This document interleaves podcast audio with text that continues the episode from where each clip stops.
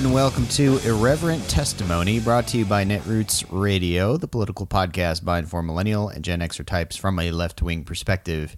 It is Saturday, April 28th, 2018, and uh, we are going to get um, state politics intensive, um, as you probably have heard, especially if you listen to Kagro in the morning. Um, there was a little bit of controversy here with a uh, a House candidate. Yeah, Congressional District 6 Yes, in Colorado. Yeah, who arranged a meeting right here in Denver uh, with Steny Hoyer of the D Triple C, and was told things that he kind of predicted he was going to hear, but didn't want to hear. Secretly, uh, surreptitiously, is that the right term? Uh, recorded the conversation and ran to the publication The Intercept with it. Uh, who's very big on how bad and nasty and evil the Democratic Party is and the DCCC, and it created a big controversy. And if you don't know the backstory, uh, We're going to tell you look it about up. it. No, I think we should break it down. Okay, Okay. Break it down. So, all right. Congressional District 6 in Colorado. Um, swingy district. Mm-hmm. Um, currently, the Congress- congressperson is Mike Coffman, Mm-hmm. um, who is a garbage Republican. And we've been trying to unseat him for a while. And we have been unsuccessful in doing so. he is a sneaky garbage he Republican. is. He is. He's not like a Louis Gohmert or one of these guys No. who's just.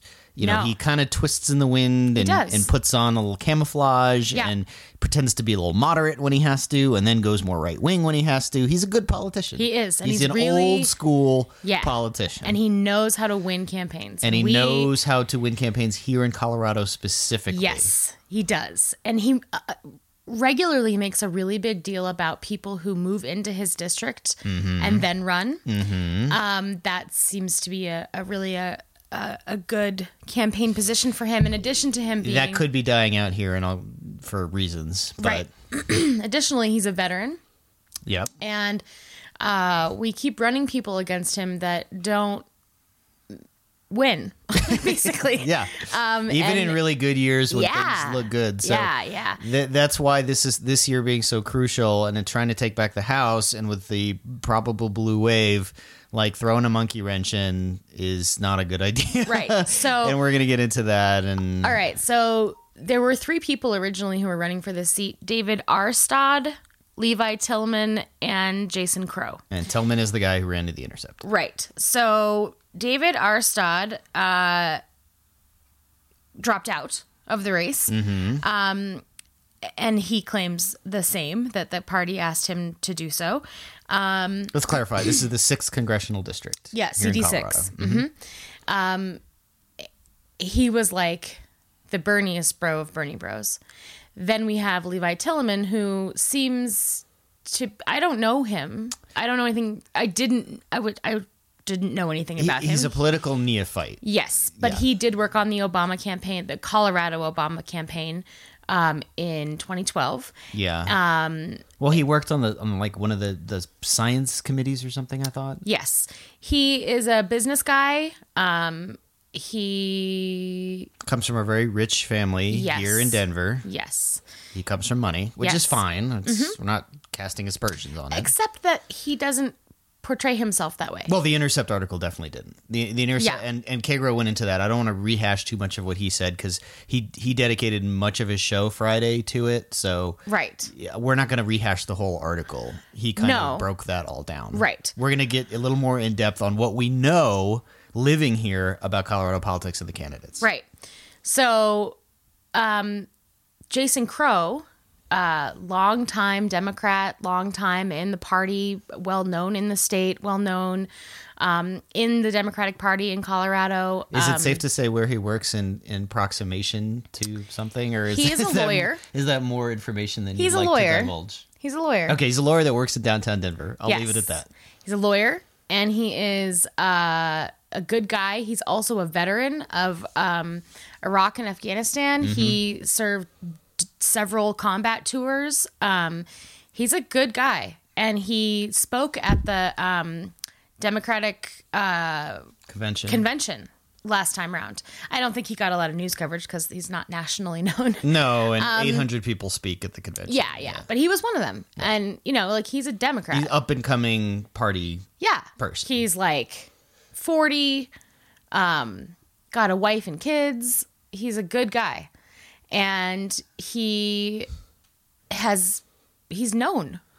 He also state. works at one of the biggest law firms here in Denver and in the state. that's correct, And that's that's important for a reason Yes. that we'll get into. So when he announced that he was going to run against Mike Coffman, just a little backstory on the last time we had this race in 2016. Mm-hmm. There was this ginger lady named Morgan Carroll that you may have heard of. Morgan who- Carroll is even bitching about Steny Hoyer this morning, but God, really? yeah. Oh, okay. Shows you which way the wind is blowing, interestingly. So Morgan Carroll ran against Mike Coffman in, in 2016, and I knocked doors for her Mm-hmm. because this is a really, really, really important district. Yeah, you know her personally. I do. Yeah, she's yeah. You know everybody in Colorado politics. Well, I don't know everybody in Colorado politics. no, but I do know a fair amount of them. most um, of them, I'd say. And we were really, really hopeful in 20. Well, in 2016, of course, we were really hopeful about a lot of things. um, yeah.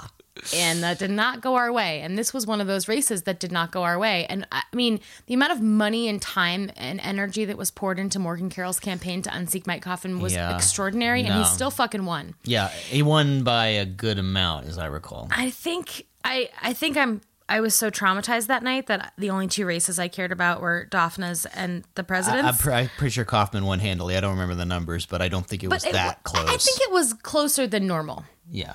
But we still lost. Mm-hmm. And just to give you an idea of how important that district is, uh, post her loss, um, she was elected by the Colorado Democratic Party to be the leader of that party. Yeah. So she's the leader of the Colorado Democratic Party at this point. Yeah. Because she, it's such an important seat. Yeah. It is the seat that we have been trying to win for like five cycles now, and we have failed And, to do and then so. again, just to interject, she, who's embedded in the party as you can be, is feigning uh, disappointment with the D Triple C doing exactly what the D Triple C does, and she knows and have done for her. right. So how that's amazing, but we'll circle that back to that at a Yeah. certain point. Okay. So, anyway, um, so Jason Crow announces he's going to run. Everybody that knows anybody knows that that was always going to be the case. Mm-hmm. Uh, but it's this blue wave kind of election cycle, and post Trump, everybody wants to run for something, and we've encouraged them to do so. Lots Even women. Mm-hmm. Obama um, said, if you are mad about this, go run for something. Yep. And Run for Something is actually a, a pack that backs candidates who are running for the first time who are under 40 and who are progressive. Um, anyway, so Jason Crow is our guy. He, he checks all the boxes, right? Longtime Colorado Democrat, veteran, as is Mike Coffman, which is something he's thrown in the faces of everyone who's run Sure, against every him. Republican ever ever ever will. Right, but we've will. never run a, a, a veteran against him before. And when Jason Crow announced he um his Mike Coffman's campaign came after him and and kind of like well, you know, use a veteran but not like a real one or something. like they they they're scared, right? They were like, "Fuck." Hold on, let's give a little background to that because we know that the whole the military thing is big in certain places. People don't realize how big it is in Colorado. We have two huge Air Force bases. Yes. that are right in town. Basically, there's We have, like- Uh-huh. F-16s flying overhead all the time. Uh, so a lot of military families, Like a nuclear silo in Yes. the mountains in Colorado Springs. NORAD. Yeah, NORAD's tons here. Mm-hmm. of military families, tons of VA veterans. hospital, yep. The the giant VA hospital, which may never ever getting get done Get being- finished, which is a whole thing Which I used to live right across the street on. from. Right. Um, it's a huge, huge military state and military city. Yes, it is. Um, so he was. He's been. That's one of the things that the party, which is the party, the D Triple C, decided we need to run a veteran against this guy.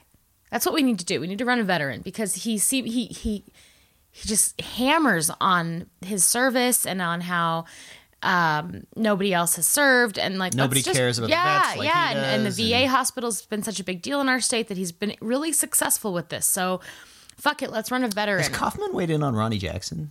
Just as a total don't, aside. I don't think so. Yeah, not to my know. knowledge. Anyway, so so we got Jason Crow, Mm-hmm. young, you know, sort of center left, which you got to be to win in that district. Yeah. Um, it's so swingy that you can't be like some Bernie bro. You got to be like kind of center left to win. if you want to win. Yeah. And then here we come to what is happening now. so this guy, Levi Tillemann, comes in and he checks all the progressive boxes. I want universal health care. Mm-hmm. I want green everything. Fuck oil and gas. Yeah. I'm not taking any PAC money. I'm only doing grassroots supporters. Just Bernie Handbook 101, right? And just to sneak in again for a second, saying fuck oil and gas in this state is very can't- problematic. You can't do it. It, it just is. and I, I wish it was th- not the case, but Yes. that it feels good to say it, but you don't win. It's almost like coal in West Virginia. Correct. You can't say fuck coal in West Virginia and expect Yes. to win anything. That's right. That's you right. Just, you just can't. It's a fundamental part of our economy. They donate huge money to campaigns. There are thousands of jobs. There are people like it's it's complicated, but it's it's a thing, and it so doesn't matter if you're a. Democrat or a Republican. You can't say fuck oil and gas, and you can't frack here anymore and win. The fracking thing is a whole different thing that we, we it would take a whole show to get into. Yeah. But that's where he's, this guy is, Mm-hmm. right? Levi Tillemann. So, okay. Now, Colorado's an interesting state because we just, in 2016, we have ballot initiatives and referendums, is what we call them, Mm-hmm. where people get to vote on things directly, direct democracy, right? If you get enough somebody signatures says this seems like a good idea i'm going to put it on the ballot you walk around you get people to sign a piece of paper they verify the signatures boom it's on the ballot and people can vote for it yeah. in 2016 the, the people in colorado decided to let independent voters vote in primaries which we've talked about ad nauseum and i will not get back into but i hate it because no so we have a conundrum here. We have David Aarestad, who dropped out. We have Levi Tillemann, who is a Bernie bro that is like literally Bernie 101 handbook politician. Mm-hmm. And we have Jason Crow, who is Establishment. establishment, right? Mm-hmm. Now, Steny Hoyer comes to town and says for something unrelated. Yes. And and, And this is- reaches out and says, "While you're in town, can we meet?" And No, Steny Hoyer reached out to him, I think. Oh, oh, did he? I thought it was the other way around. No. Okay. and they have this conversation and levi tillemann records it and steny hoyer who is acting not as a congressperson but as a member of the dccc says hey basically i'd like it if you'd stop with this primary nonsense stop like it's not good for the party it's not good for this this you know uh, district we're backing crow We want a nice, clean we want a nice for him clean to runaway take for on him and to finally take- beat finally Coffman. beat fucking Coffman, right? Get on board, kid. And yeah, you know he he's not he's an old school politician. He's not a fuzzy. We're talking about Hoyer. Yeah. Oh yeah. Yeah. Like yeah, he's a cigar chomping. exactly old backroom school cigar backroom. deal. That's his thing. He's And the he's the epitome of what the the new left hates. hates. and I get that. I totally get it. Get and, and. Uh, I actually And- and I to the- sympathize with it quite a bit. Yeah, listening to the audio, it was cringeworthy. It was cringeworthy listening to it, and I was like, first of all, yuck, and second of all, fuck. Well, right. Like, uh, let, let me say that our defense of the DCC and, and Steny Hoyer is going to be just at the most basic, pragmatic, realistic, Yes. cynical. I want this fucking seat back. Right. I want this fucking seat back. Yeah. That's all it is. I am not going to defend this guy and be like, "Oh, Steny Hoyer did a great job." That's not what happened. He did a terrible job. At He least in sounds framing like what a fucking to say. asshole. Yeah.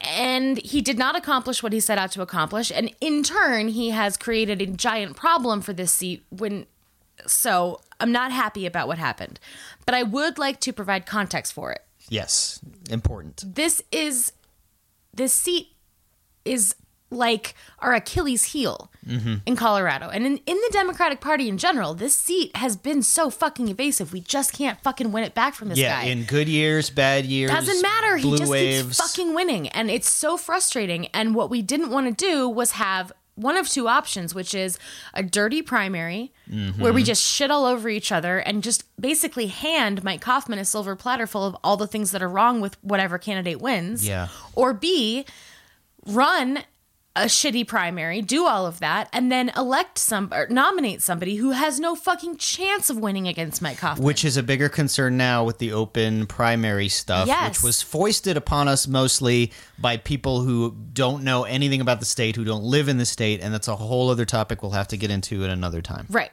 So primaries here became suddenly a thing that we don't have control over anymore. We don't have control over our own party. Other people just get to come in and fucking vote. And it's scary and it sucks and I hate it. And and didn't it used to be that way, and the party did away with it Yes. for that very reason? Correct. Like twenty years ago. In the 90s. Yeah, Yes. We had open primaries and we shut that shit down because we kept you were getting milk toast, right wingish, Yeah, yeah, crappy, yeah. shitty candidates. Yes, and and we were losing a lot. And when we closed the primaries, it's been a blue state pretty much ever since. Yep. So it's not and good the Bernie, news for Bernie us. personally, and the Bernie people don't want to hear that. When we bring that up, they Right. plug their ears and say la la la la la. And they're the people responsible for it. Yep. because they decided, which is so weird because he won. He won in Colorado. He won Easily, the caucus. twenty points. And We know we caucused for him. and they're like, so we should change it so that independent voters can come in. And I'm like, why? Why? Well, because that's their blanket message everywhere. It worked. What we have worked for Yeah, them. we had a closed leave us system, alone. and he won by twenty in the state. You got to understand in Colorado, we have 30% Democrats, 30% Republicans, and 30% 30% unaffiliated, unaffiliated, voters. Well, look, there's it's two- a huge chunk of our population. Two things changed, right? We went from, I mean, it, the, the whole system got turned on its head. It did. We went from caucuses to primaries, and we went from closed to open. Yes. So I mean, it's crazy. So we no longer go to the local fucking high school downtown ah, and talk thank, it out. Thank God that was a nightmare. But now I every voter in Colorado will receive two ballots in the mail. You don't even have to go anywhere to vote in Colorado now. To well, to vote in the primaries. Before you, you had to do some work. You had Mm-hmm. to be a part of my fucking party to be able to decide what happens to it. And Mm-hmm. now every single voter, including Republicans, gets a Democratic primary ballot and a Republican primary ballot. you can only, pick, one. one. Yes. If you pick two, which is kind of my only like, some people are gonna fuck this up, and they're gonna get thrown out. Yeah, they're, they're going to fuck it up. It's gonna be a There will be a few rat fuckers, undoubtedly. Absolutely. For, for, from our side, too, and maybe that helps even it out. I don't know. I, that's not what I'm worried about. Is the rat fuckers? I'm worried about, you know, Joe Blow who gets two ballots in the mail, picks the Democratic one because he doesn't like Trump that much, and doesn't know anything about Democratic politics and just checks boxes and sends it in. Yeah. Knowing lit- the, the, re- we there's reasons that that was closed. You have to know something and you have to care about my party and share my values to be able to decide who i nominate. Which is why there's a party in the that's why place. it's a party. It's so frustrating. So, So let's get back to why Steny Hoyer said what he said and did what he did. okay. The reason steny hoyer said what he said and did what he did is because levi tillemann has zero chance of winning against mike Coffman. I would agree with that. um, if Morgan Carroll can't win against Mike Coffman, and she was an excellent candidate, and the party backed her a thousand percent, And, she was a known name. she was a known name. Uh, this dude, who nobody knows, he did some science stuff for Obama for a minute. Um, if he wins the primary, He'll get trounced. He might. Yeah, then the seat's gone. It's gone. This is not a fuck around district. This is a the swingiest swing district that you can imagine. It's straight 30 30 30. So to Kagro's point, like there's going to be some tribalism, and 30% of people are going to vote for Mike Coffman, and 30% of people are going to vote for whatever Democrats on the ballot, and 30% of people are going to look at the candidates and decide which one they want. And these are moderate voters. Mm-hmm. D- polling shows these are moderate, centrist, you know, Josh voters. Yeah. they're not going to vote for this guy. They're not going to vote for this this guy. They're just not. Jason and Mike Hoffman is really fucking good at campaigning. So they're going to vote for him and he's a known name and he's already their senator or their congressman and you know and he didn't the- do the anything to piss them doing off. pretty well here. Economy's doing really well here and he distanced himself from Trump which was really smart At- and he when it works decided Yeah. like pot is okay now which he didn't think it was. right. Same year with, Same with Cory Gardner. Yeah, Cory Gardner so- has seen the light on pot. Cory Gardner's going to get fucking trounced. But anyway, yeah. Mike Hoffman's not uh, he's not a hated guy in Colorado. He's sort of seen as like, well, he goes with the will of the voters. We hate him. Well, I mean, I can't fucking stand him, but um, and He's he also getting more. a divorce now, which is very yeah, he's he is news. married to the Secretary of State of Colorado, Cynthia Mm-hmm. Coffman, who tried to run for governor and failed to make it onto the ballot. Shocking everyone. That's the thing you got to understand about Colorado politics. We are a state where like nothing is certain. Mm-hmm. Everything you think you know, you're going to be wrong. No, it, it- some long-serving incumbents have not made the ballot here in state races. Doug Lamborn, who is a congressman out of Colorado Springs, who's been an incumbent in that district, failed to make the primary ballot. The incumbent congressman is not on the primary ballot. yeah, He's not on the ballot. We won't get too into the weeds. Just the point is, Colorado politics is weird. it's weird and it's uncertain. And part of the reason is because it's that 30, 30, 30 and when stuff. when Bernie and his minions come sweeping in and want to make these radical changes that that he thinks is more fair, he's not taking into account how unique the state is, and then extrapolate that. Uh, to all 50 states where every state is different and has their own quirks and has their own weirdness and has their own reasons that the party does what it does and you can see how problematic this thinking is Yes. Yes. So the D Triple C coming in, just to get back to Steny Hoyer and saying to this guy, hey, we'd really kind of preferred if he didn't run and like do this primary thing because we think Jason Crow has the best chance of beating Coffman. Mm-hmm. Now he never mentions Mike Coffman by name, by the way. No. And I'm really happy about that because we're going to get to the politics of this in a minute. The the the backlash, I guess. Mm-hmm. Um, I know it's gross, and what he said was gross, and I hear you, but it's also pragmatic and right. Jason Crow has the best chance to beat Mike Hoffman. Mm-hmm. Absolutely. And we will The take back only the, the only chance. And we will take back this seat if he is the candidate and we don't shit all over each other. And, this is the year to do it And this is the year to do it. we might finally fucking do it. and you have to do everything right Yes. So this kid, Levi, this guy, decides, I don't like that he did that. He recorded the conversation in advance because he knew exactly how it was going to go. Mm-hmm. And then he releases it nationwide, right? And everybody's talking about it. And when I saw it, I sent it to you and I said, fuck, this is to go. and, and, I was skeptical I said and- eh, I don't know Yeah, no, it went. yeah And I feel like I just want to like I don't know. It's really bad for us. And it's not bad because it makes the D Triple C look bad. It's not bad because this is going to be in the news cycle for 5 weeks or 6 months. It's bad because we just handed Mike Coffman so many campaign ads. The people of this state really hate party politics. That's mm-hmm. why 30% of them are unaffiliated voters. even though they always vote a certain way Yes. They really fucking hate party politics. They really hate being told what to do, and they really hate the idea that someone else is making decisions instead of them. yeah And there's this sound clip in there, and he says, you know, the DCCC coming in and deciding rather than the voters deciding sounds pretty small d democratic, and I don't think it sounds very good. and Hoyer just is like, yeah, that's how it works, kid. That's the business. That's the breaks, kid. and that Cigar chomp. that that audio, it's audio. It, he's just we just gave him every campaign I ad he needs. I know. Even if this guy, which he probably will lose, maybe he won't because now we have no idea what's going to happen in our primaries.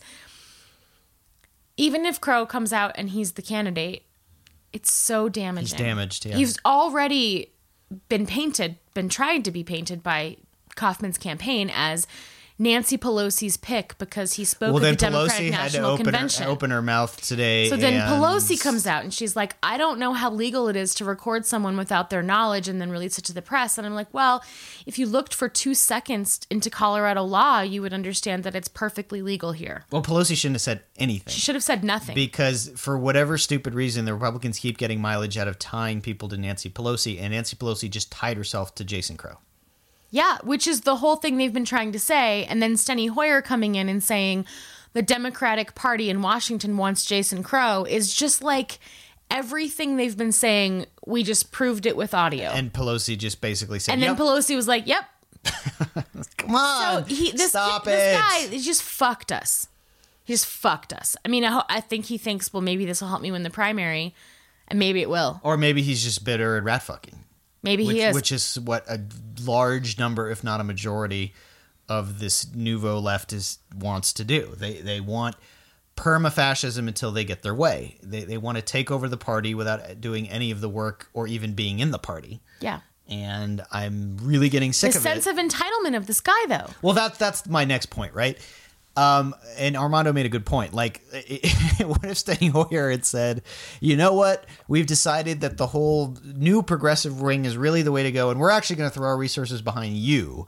And what he said, "Well, oh, you're still putting a thumb on the scale, even though it's for me. That's not fair. I'm going to run to the intercept." It's like, No. no, of course not. No, of course not. So Of course not. Yeah, it's really not fair because you're not the the preferred guy, but you're you're also in there ostensibly asking for what the other guy is getting, hoping you would get it. I mean, did you hope Steny Hoyer? I mean, like, okay, he taped it because he knew what was going to happen, but in his perfect world, did he not want DCCC help?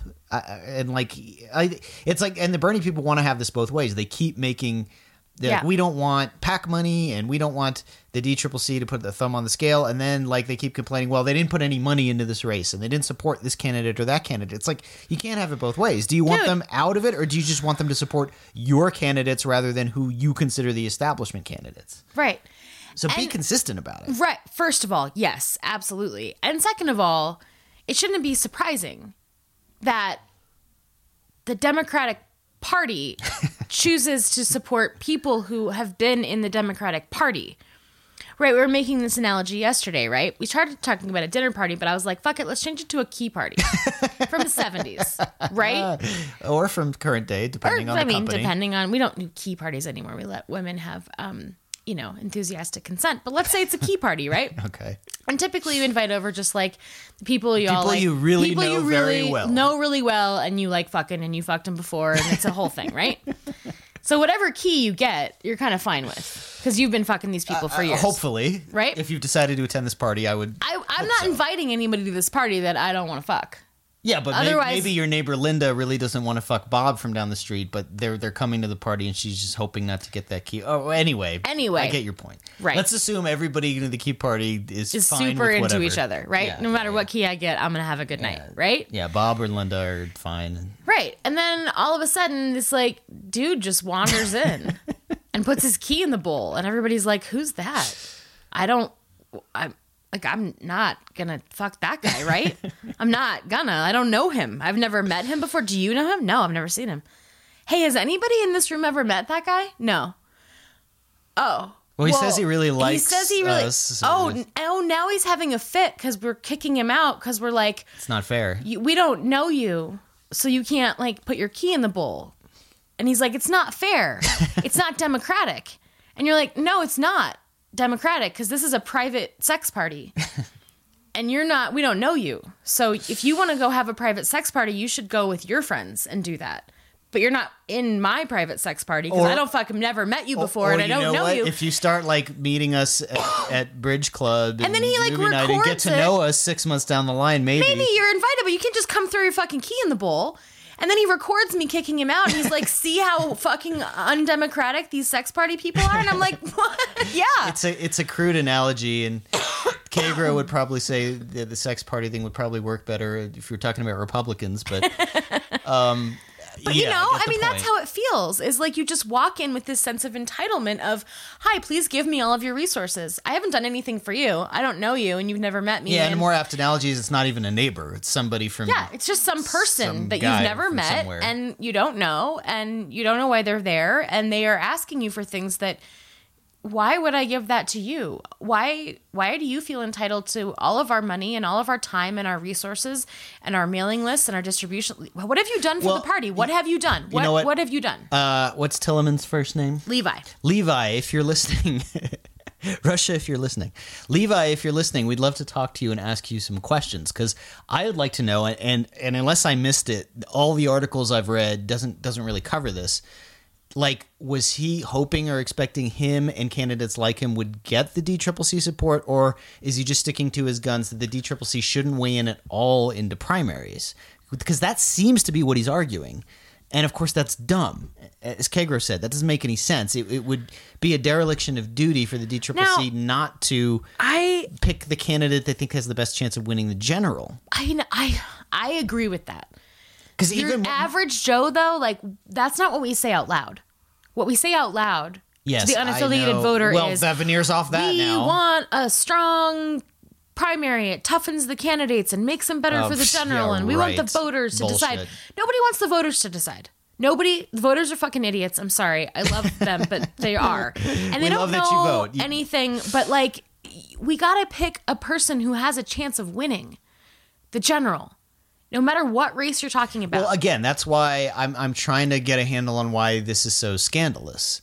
Um, it's quote picking winners and losers, and, and again, this goes to the contradiction where folks like this have said like we don't want your money and your pack money and we're going to do this with grassroots it's like yeah nothing is stopping Good. Tillemann from just collect you know just doing the grassroots thing and Good. collecting individual donations and that's what he's been doing. that's what he's been doing now it's probably not going to be enough because that's the reality of the situation No, and Jason Crow is fucking murdering it at fundraising. He's raising That's- him and Mike Coffman are like toe and toe. Uh huh. Five about five to six hundred thousand okay a quarter. and this and then this and then the bernie people would say well this is the problem with the party and party politics and it's like well then don't run as a democrat Right. you are you are you are trying to it's not even like they're trying to infiltrate a system they're just trying to like show up and have the system bend to their will eh, but have the But have also- the status and the power of having the D behind your name. It's like you got to pick one. right.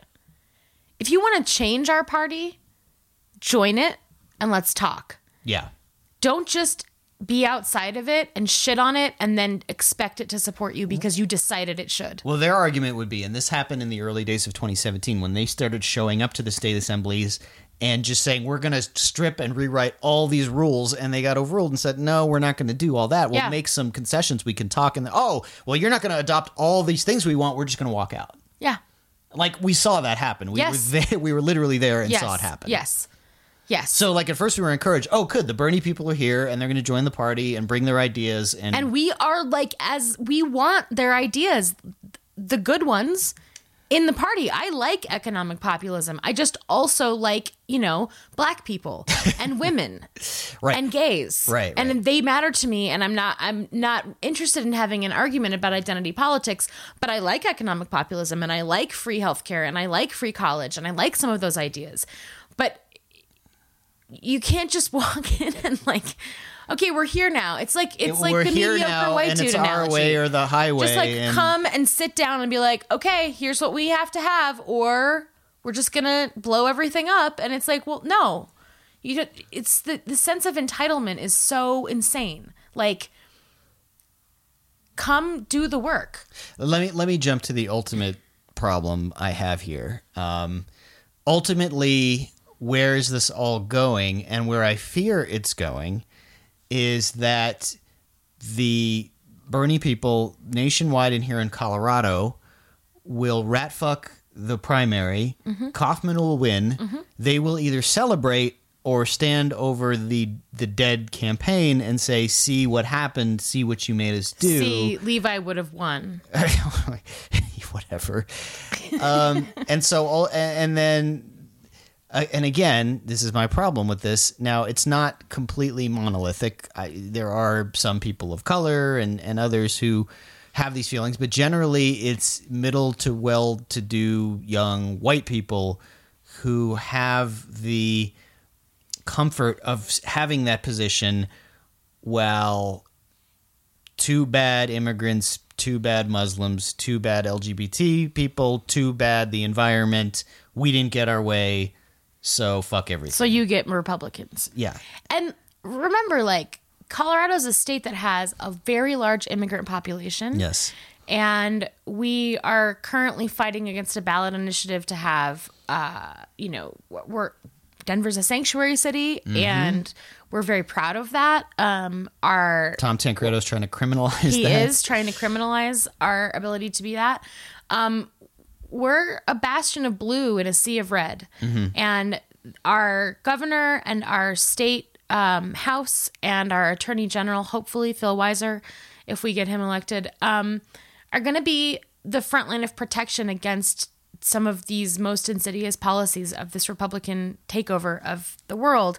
And they, they currently are. And this idea that, like, well, if I don't get my Bernie bro, then you can just have Republicans is really dangerous because there are a lot of people in this state that are being protected currently by having some Democrats in positions of power.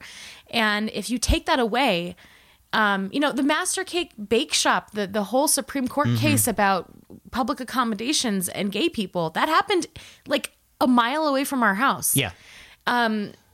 Th- there's a battle in this state. And the battle for the soul of our state is ongoing. And right mm-hmm. now we're winning. And for people who claim to be on the left to come in and just shit all over it and fuck it over so that we can just give it to Republicans is dangerous. And it will hurt actual people that I fucking know and myself and people that I care about. And I'm not having it. Yeah, again, and ultimately it, it, it comes back down to the most vulnerable Yes. are the most screwed, and the most vulnerable are the least likely to buy the message that they're trying to push. And Right. instead of tr- them trying to figure that out and relate more, they're trying to woo the working class white voters, and they are they are complacent and and happy to just rat fuck it if they don't get their way. Yeah. And so I can't. There's no room And so basically, there. why don't you just go be a Republican at this Or- point? or you may as your own well party. just go be. If you Start doing party. this is helping Republicans win in this state, and that is the one thing we can't have. We have such a delicate balance. We have control of the House. The Republicans have control of the Senate by one seat, one seat, and we have a Republican or a Democratic governor, Republican Secretary of State. Like the, it's a serious swing state. Mm-hmm. We are purple as can be, and we're really hoping to make it more blue. You know, if there is a strategy, and I think the the Bernie people know this, is that the the could they will keep rat fucking us, and there will be continual losses until we just bend to their will. Like, Yeah, I'm never like going to do that. That's their plan. well, I'm never going to do that. No, certainly not. I- I- wh- When they're they keep decrying identity politics. Mm-hmm. When the white, mostly men, decry identity politics. They and then they wonder themselves. why they lost, or they just keep saying we lost because something of, of something was rigged and something Yeah. was corrupt. And it's like, no, because you're not a Democrat, because Democratic Party values are about minorities and underprivileged people and vulnerable people. And those are our, that's our core values. And again, I've harped on it again and again and again. What I really, really hoped Bernie Sanders and his minions would have done after the primary is go, we didn't we didn't connect with the core of these voters. We need to figure out how to do that. And Yeah. instead they just Want to burn it all down. burn everything down. Yep. And say, we need to chase those disgruntled Trump voters. It's like Just okay. fucking make your own party and leave us alone. I'm not interested. I'm not. Well, sort of wrapping up the whole Tillemann Yeah. DCCC thing, if you can. All right. Straight talk. It's gross. I know. It's sad. The audio's bad. I know. What he did is so fucking normal. And if you didn't know that, I'm sorry that you just had a rude awakening, but this is not like earth shattering. It's why Travis was like, this isn't going to go anywhere. And I was like, no, it is. it is because your average Joe doesn't Well, it's like the hack DNC emails, right? Like Yes. we were we were just like we were scratching our heads and going kept reading them like what? this is what this, This is just is- normal. yeah. What is what what? this is like how campaigns work and yet it was presented by the New York Times and everybody else is just shocking and just crazy and corrupt No, and it's like no. this is literally politics. But Yes. but see that's why people like Roger Stone and Julian Assange were smart and said, yeah, this is politics as usual, but we leak it, it's going to look really bad. because we because when we do ourselves a disservice when we speak about politics in a way that euphemizes what it looks like to your average voter Yep. we do ourselves a disservice by doing that because Yes. i think if we were just honest um, about politics and how it works and people understood it better Well, i think they would less just people would vote. probably yes. I was wondering where you were going with that. yeah i don't know um how, how the sausage is made, they say, is not yes pretty. no actually a professor at my uh, alma mater csu uh, was the first person to come up with the sausage analogy in terms of legislative politics. He's Yeah. an expert in the field, John Right. Straayer. But But, again, uh, that, so the Bernie people, if we had a Bernie person here, they would argue, like, well, that's the problem, and Right. we want purity in Right. Democracy. And it's like, okay, but you're, but you bitch when you don't get the the DCCC money, and you you bitch. And Bernie was saying, no, I'm still not out of it yet because the super delegates might vote for me, even though I want to do away with super delegates. And Right. like, there's no purity Right. of cause here. And then. No.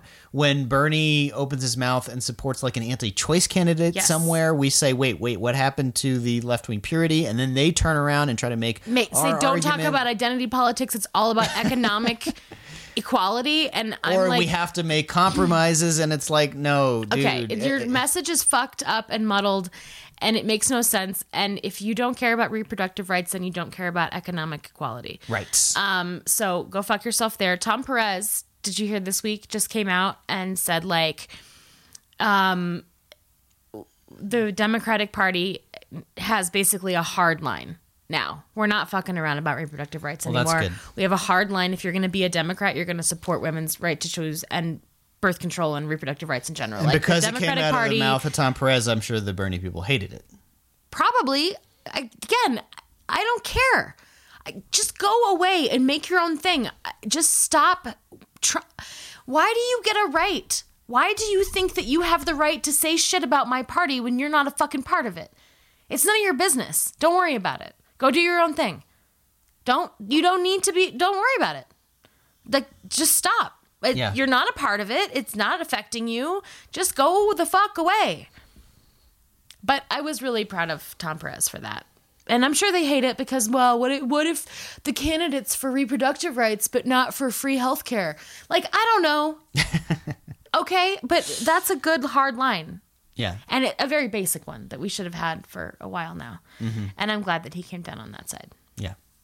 So, anyway, wrapping up, uh, I think this does a lot of damage ultimately to this race. And that is really unfortunate because this is the one we've been trying to win and we really were on on mark to do so and I I think this is going to do long-term damage to it because this audio all he has to do is just play the audio. Yeah. Mike Coffman. Whoever wins the primary, which will be Jason Crow, Probably. he'll just play the audio. Oh, And all the Pelosi haters the and pick- all he the is unaffiliated golden voters. boy of Nancy Pelosi Nancy and Pelosi. Steny She basically Hoyer. Nancy Pelosi and Steny Hoyer had a baby and shat Jason Crow out of their fucking wombs. And here's your candidate.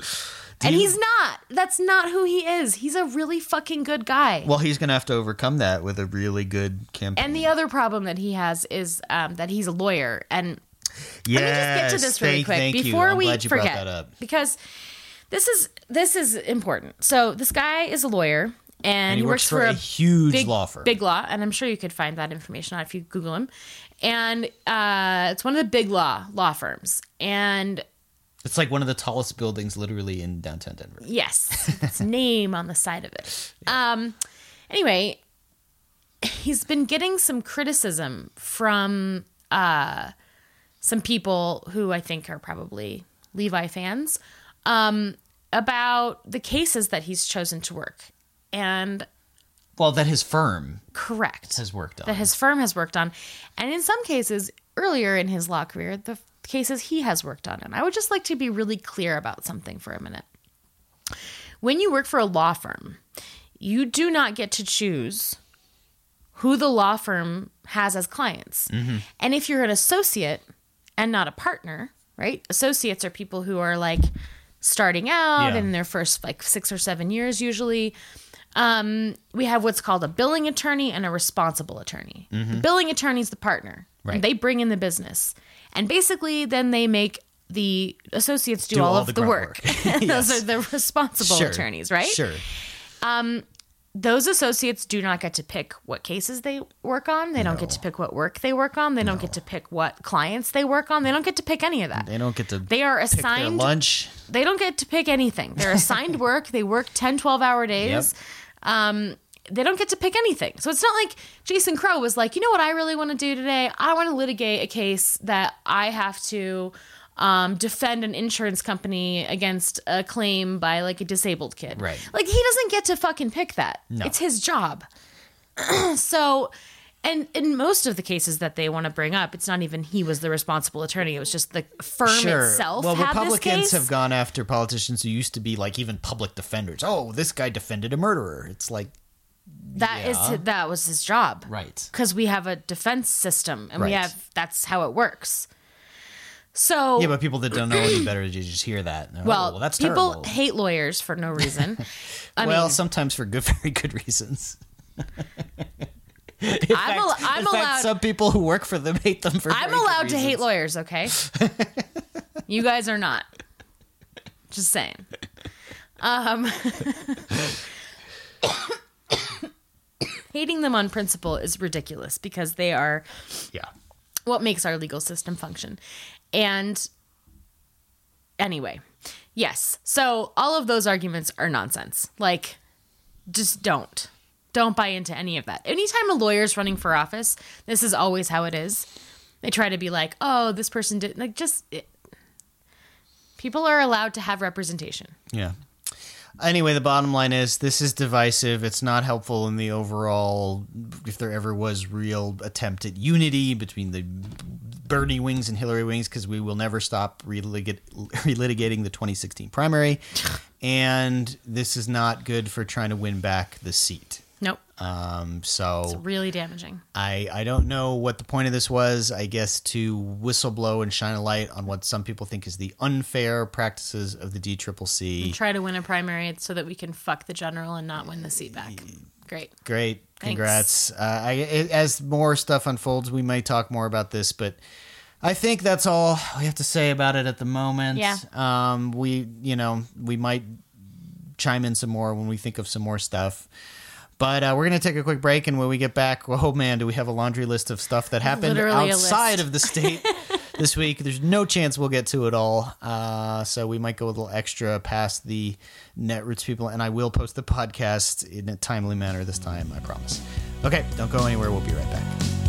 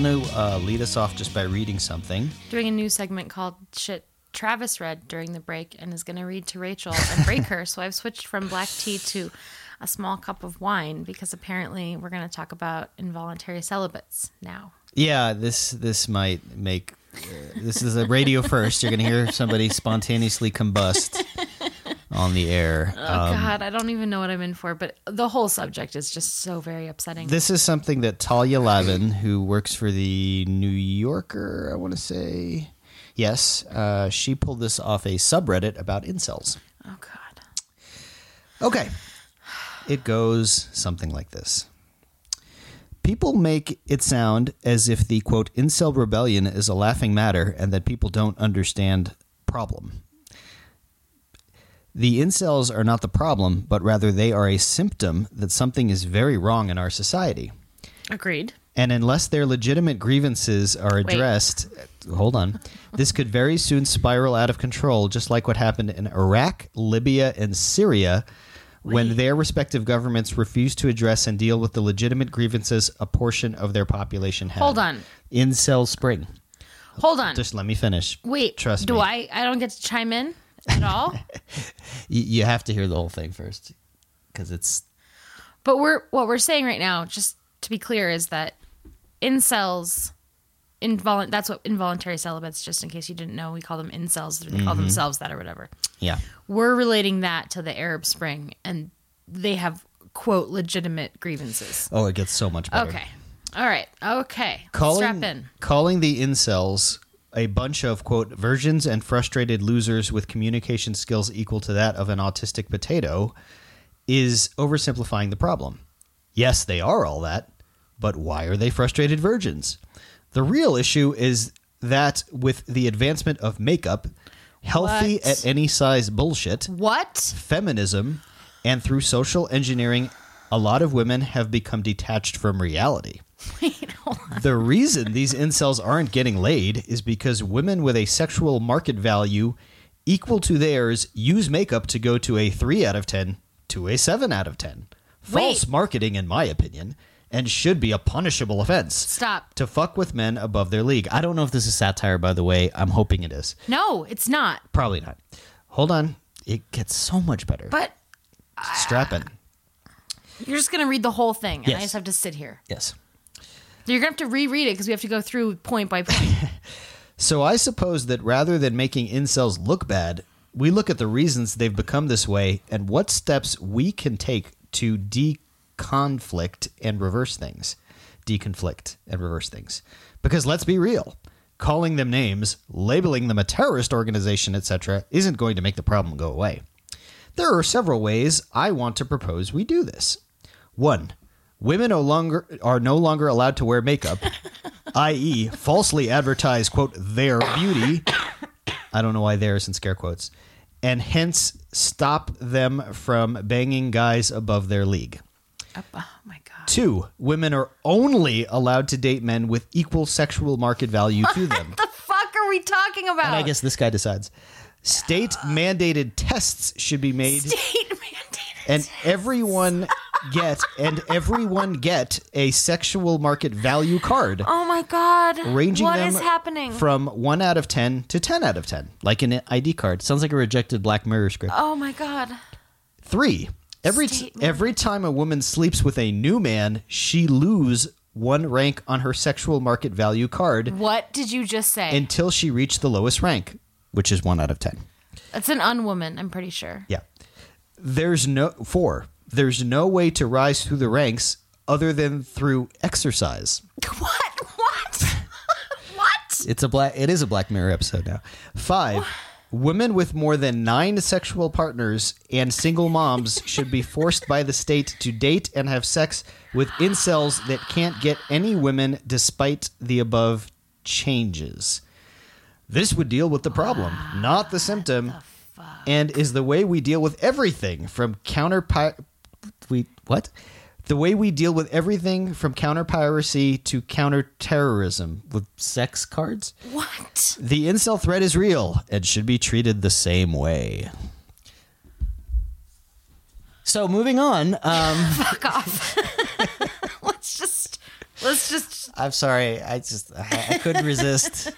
let's just Unpack that. Oh my god. Okay. So this is purportedly written by a non-incel to try to deal with the incel problem, which I doubt.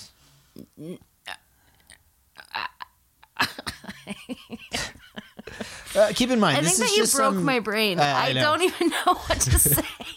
Keep in mind, this is just some jackass on Reddit. oh, no, but this is not just some jackass on Reddit. okay, This is this is it. Yeah. Right? And I think that I kind of wish that we had maybe we'll do this next week. I'll get one of our lovely lady friends to come talk to us because I feel like I'm having a hard time expressing the actual terror that women are feeling when this shit pops up.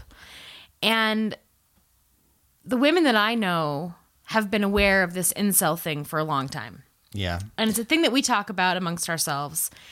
And it's a thing we know about, and it's Yeah. a thing you try to just shove back and not think about. You can't live in a world where you know these people exist No. and feel any sense of safety or security or any sense of like men are not terrible, scary, awful monsters. Well, let's let's back up and explain that in Toronto there was that terrorist attack where a guy mowed Yes. down however many people, killed nine, injured sixteen. Everybody assumed it was an ISIS thing, but it was actually an incel thing. Correct. Elliot Rodger's incel thing. These Mm-hmm. Yeah. are these these are not just like this is the thing I keep hearing from men and not you and not the good men that I know, but I this is what I keep hearing is like oh, they're just internet trolls and oh, it's just you know, they're just like that guy said like frustrated virgins and like oh, it's just don't worry about it. And it's like don't worry about it is not a thing when these pe- these these are not internet trolls. These are terrorists. These are people who create actual harm. Like they're that serious. Yeah, That Clearly. that they murder people. obviously. Okay? So it's not I'm not being oversensitive. Right? Yeah, This- two, this- two the- massacres in the last five years or however long it's been. I think it's only been like two. Um 2 3 years, right? No, Elliot Rodger was at least five years ago, I think. I don't know, but it doesn't matter, right? Like th- this is not a small thing. It's not a thing that I'm being hysterical about. This is a real thing. And this thing that you just read is like it's perfect example of Right. how they feel. And this guy maybe has sex occasionally, so that's fine. And and and remember too, like the incel movement is not separated from the alt right and from like the pickup game people and like the whole It's what they the call the manosphere. They keep yeah. calling it the manosphere. The men's rights activists and all of that. Like I can deal with men's rights in gaming journalism. Right. All of that stuff.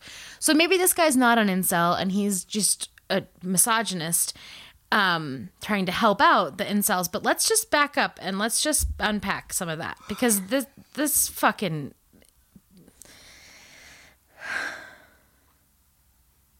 I guess what I'm trying to say is that like it's hard for me to express and have you fully understand when this shit pops up in the news like the actual terror that the women in your life it's like it's like a trigger Well, of- everybody, because this guy in Toronto didn't spare men. no they hate men too that that's the interesting part of the incels they call them stacy's and chads mm-hmm.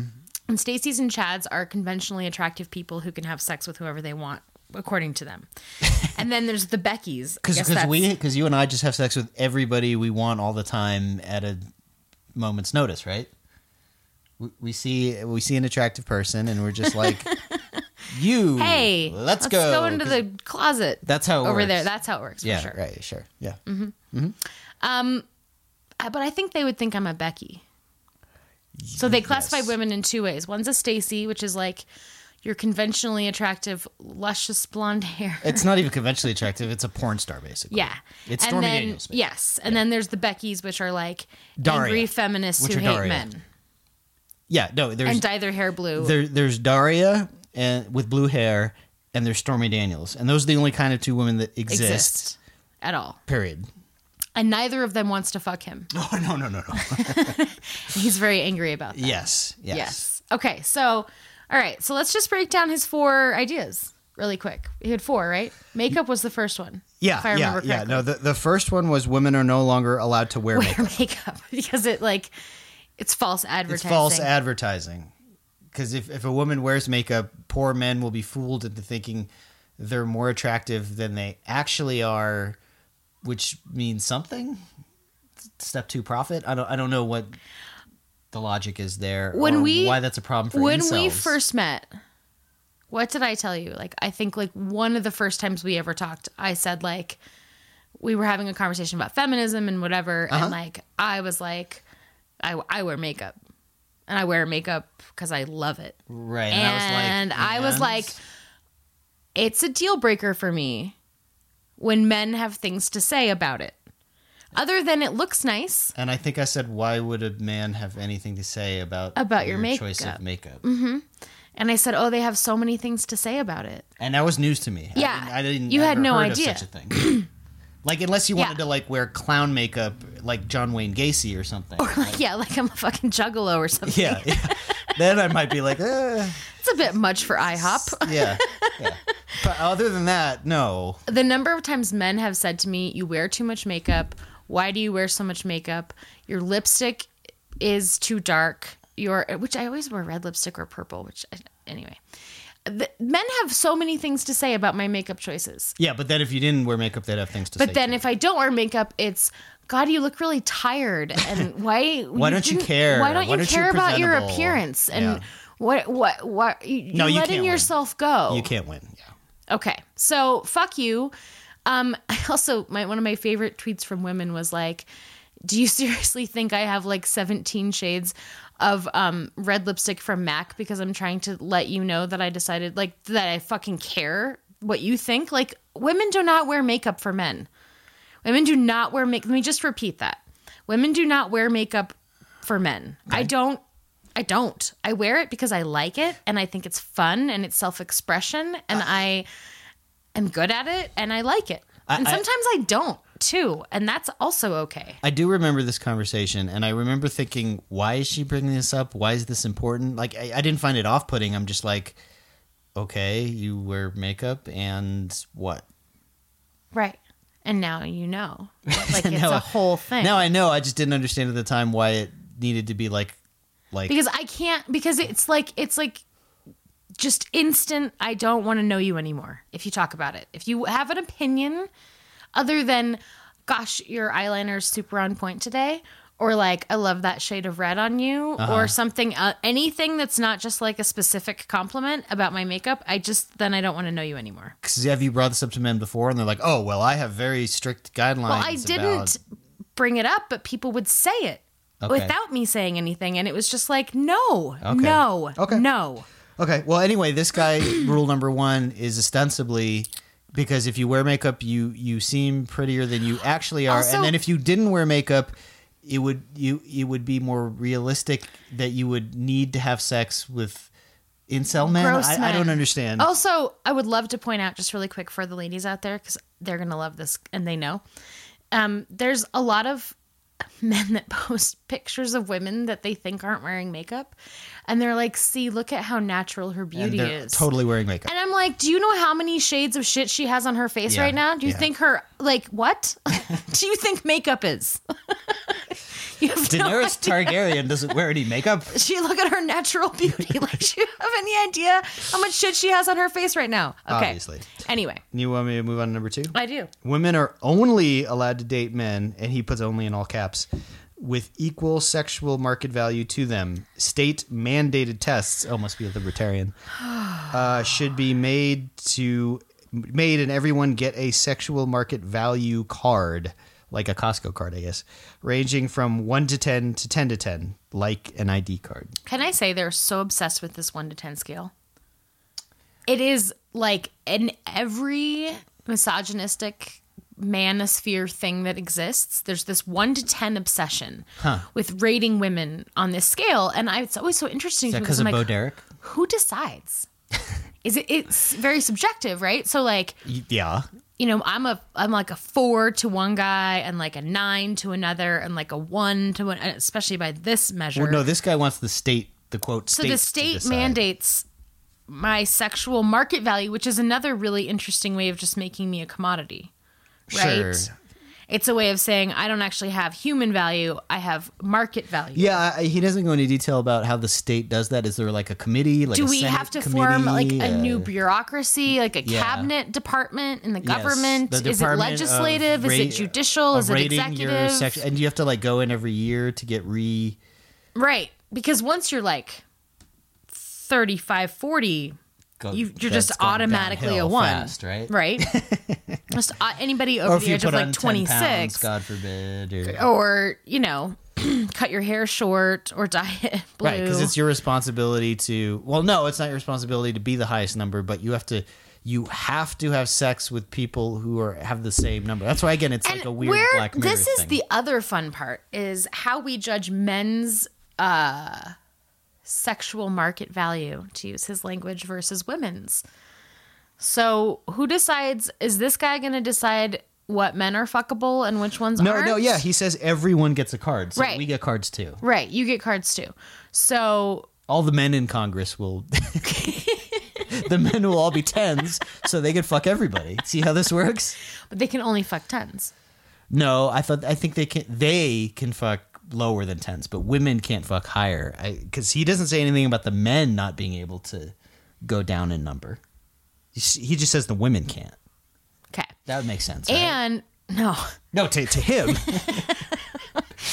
And it's based on how many sexual partners I have too. yeah, it, it's like something out of like Idiocracy meets The Handmaid's Tale meets Black Mirror, but it it's, Yeah, it but is. it's brain damaged. But I so if I have more than so every time I have sex with a new man, A new man. a new man, then my number goes down by one. Yeah, that's another weird tenet of this. Like now there's this sort of like chaste thing that's brought into it. Like Yeah. this it's like you're on the strict like you you know, you need to have sex with more unattractive men, but not too many because he doesn't he doesn't say like yeah, like What if I fuck like twenty incels? Does that oh, like oh, make my like number go up? 10. No, it goes down. No, it goes down every time. He didn't think this through very well, I don't think. I don't. I mean, really? like, well- you don't think so? No, if if I was him, I'd make an allowance. Like like the women can women can can fuck a lower number, and that doesn't count against their rating. That that should be like that makes more sense, right? Okay. I'm just I'm trying to, I'm trying to exist in this psych In this psychopath space. head. it's scary, believe me, but I'm just I'm trying trying to make sense. And what was the thing about exercise? I'll I'll get to that. Okay. the woman who sleeps with a new man she lose one rank on her sexual market value card until she reaches the lowest i guess there's no going below a one so what's even the one you can fuck anybody So I guess want. once I'm at nine, I can just fuck everybody. when you're a one When I'm a one, yeah then just fuck everybody it. 'Cause he doesn't say like you get into negative numbers like No. the, the black mirror I'm just a one, and like social thing at least I'm I'm going for one, right? oh yeah sure But I'm not well, except I'm not allowed at that point to fuck anybody above. you have to my yeah, yeah, one. you can only fuck a bunch of more ones so good luck But men don't have this system, right? No, if men fuck not. more than nine No. people, oh that doesn't matter that's fine. no But if I fuck, I mean, I'm already a one at this you're point. you're a one so by his measure, I It's- wear makeup. Yeah, it's Blake Farenthold and, and Elliot Baretti for you. I object. well, they have connections, so they'll be 10, so don't worry about it. All right. Okay, uh, there's no way to rise through the ranks other than through exercise. That Does he? Do, he doesn't even elaborate on that. No, he doesn't. So what does that mean? Like mean- you do like two hours of cardio and you get like a percentage of a point? Or... How does it work? He doesn't say. Do I get- how- Look, this is just a broad outline, okay? This is not. this, he's. He's working on the Constitution. These are just like the, the very basic tenets. Okay. Okay, Through there'll be a- exercise. there'll be a whole sub. But sex is exercise. So does that count? Mm, that's that's a loophole they're gonna have to close. What if I have sex with the same guy multiple times? That's fine. I don't think that matters. He's only saying a new person New lowers your guy, rank. because like sluts and Yeah, shit. B- Bob the incel, you can have sex with a hundred times. It's not going to ruin your your rating, so you're safe there. okay. Yeah, Okay. so you're good. Uh, what if I fuck somebody outside of my above my rank? What happens? He doesn't specify that either. I'm assuming it's punishable by something. Okay. I, I don't know what. I'm not sure what happens if that happens. yeah, he says you're only allowed. He doesn't say fuck. He says date, but I'm assuming he means the same thing by that. With equal sexual market value to them. Who's gonna stop me? Uh, the The sex police? police? I don't know. Okay, right. Mike Pence. I, I don't know. he would love this job so much. Five women with more than nine sexual partners. Oh, see, this is what happens when you get down to the Oh, okay, good. And single moms, because that's uh, totally their responsibility What? and fault if they're a single mom. You totally impregnated yourself, you slut. Yep, should be forced by the state to date and have sex with incels that can't get any women, despite the above changes. Uh, that's weird wording, but you know what can you do? Okay, so that's So that's the I'm I am now living in a world where someone wants to take my makeup bag, which you can take my makeup bag or my life, but you're That cold when they dead pry it hands. out of your cold dead hands. Uh huh. Yeah. Um, that is going to be forced to have sex with um, violent psychopaths who wish that I was dead, But not too many of them. but forced by the state to do so because I've ha- I've definitely had sex with. Well, I I, suppose. I mean, you- I've already met his threshold. Is all I'm saying. Sure, but I suppose you could be voluntarily celibate. Like this is just like if you're gonna date and have sex, it's got to be with these people. Well, he said if you have had more than nine sexual partners, you are forced by the state to have sex with men With who are incels. incels, Yeah. who are violently psychopathic and hate women. Oh, that's right. You don't even get a choice in the matter I don't. anymore. You're No. just I'm already a slut, so I'm forced now. yeah. So forced rape, no makeup, exercise. Okay, we're getting close to the Handmaid's Tale. Yeah. There's nothing about procreation there though. Right. Yeah. Yeah. So I guess can I have birth control or no? Because then I might be a single mom. So birth control has to be a part of this game, right? He doesn't specify it, but you would you would infer. I would infer that like we're allowed to like wrap it up. Yeah. Or um, like I, my IUD is safe with Sure, incels. I don't think they care. No. I don't think they want kids. No, no. Maybe they do. Maybe they want to like that'll make them feel like. I don't. I don't. I don't know. again, he doesn't specify. He doesn't And- specify. And remember, this was written by like a 13 year old boy, It, maybe not though. probably. No, that's the thing. You have to The, stop the writing, doing that. the writing sounds like a 13 year old boy. But this is the problem. Is y'all men are like, oh, they're just trolls and they're 13 and they live. No. Okay, no, These you are- could be right. Uh, I don't know. This, the man who with the Toronto attack, Elliot Rogers, these people, they're not 13 year old boys. no, They're well, adult men. yeah. Elliot Rogers was in his early 20s, I think. He was like 25, yeah. yeah, And this guy, it was in his late 20s. yeah. These are not, these are men across a spectrum. And they exist in the world that I live in. They walk among me. And it's fucking terrifying. I'm going to read you something really quick. Okay. that uh, somebody posted on one of these incel groups, and he again claims to not be one of them. But here's what he has to say, and people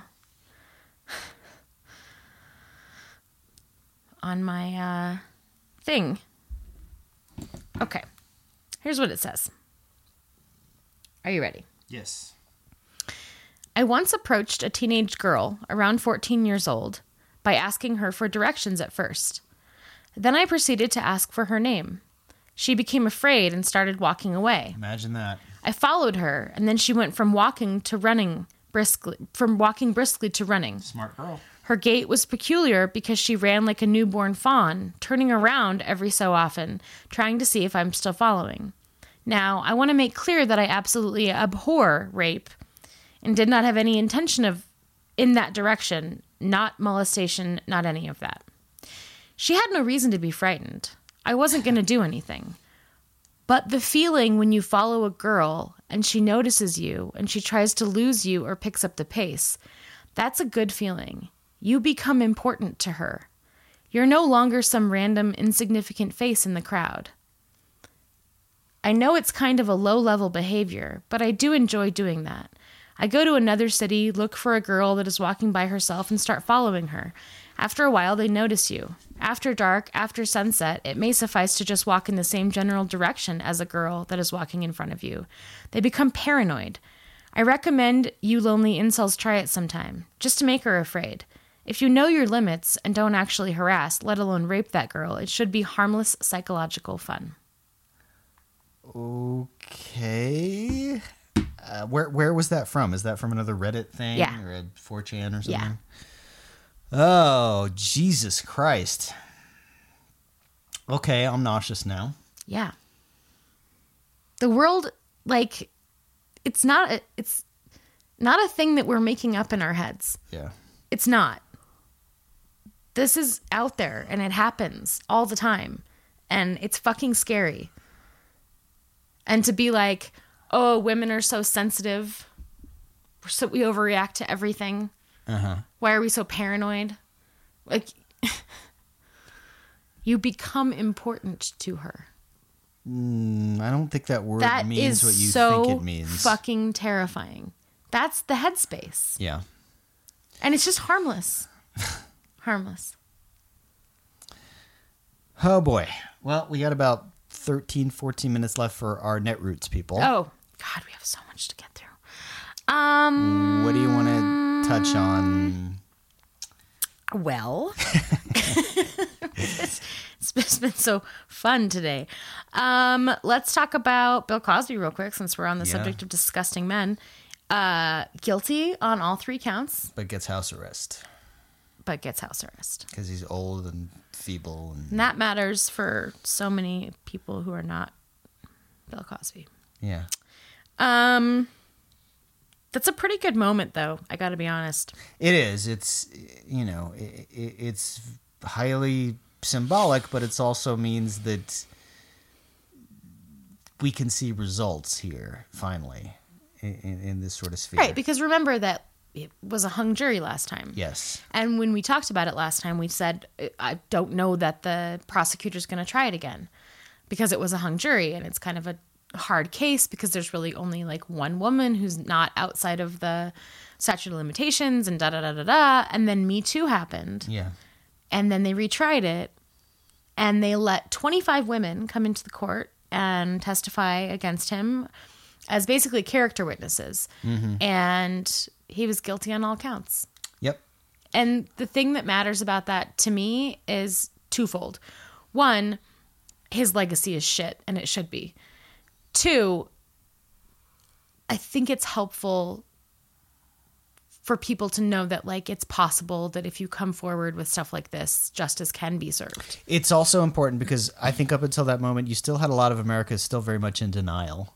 Yeah. He was so beloved, and like, they still dad. air the Cosby Show, as far as I know, like on Nick at Night and stuff.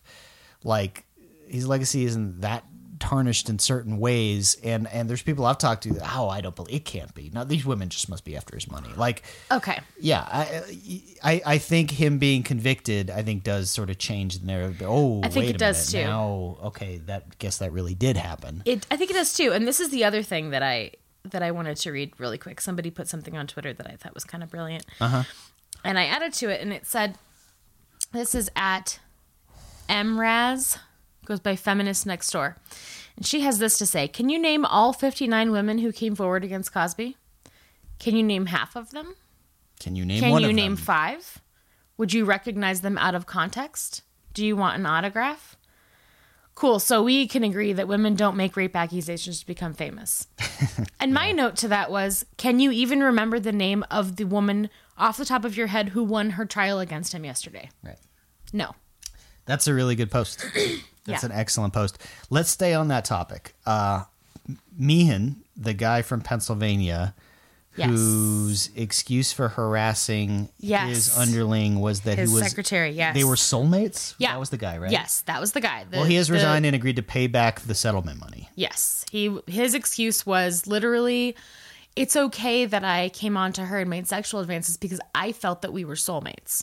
Completely taking out of any possibility that she had autonomy and maybe didn't feel the same way about her like And that he was 70 year old boss and and he was married with a kid and maybe she did, blah, blah, didn't blah, feel the same way. Doesn't matter because he felt like they were soulmates. Yeah. Uh, well, that didn't work somehow. Amazingly, that didn't generate the sympathy. Look, if for. I think you're my soulmate, then I get to do whatever I want. Period.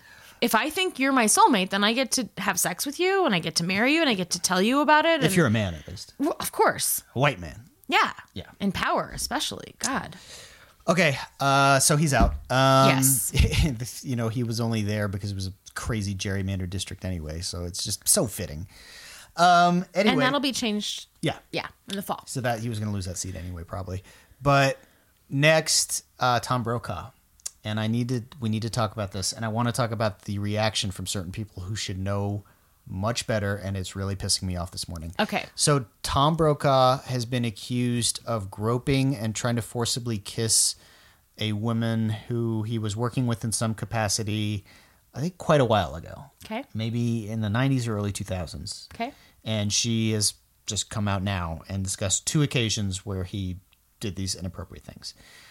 Um, and then, like right away, a group of sixty women he's worked with, including Rachel Maddow, have come out with a statement about how wonderful and professional he is, and a statement of support. Rachel Maddow? Yes, very disappointed. Now let me let me repeat some things that should be obvious.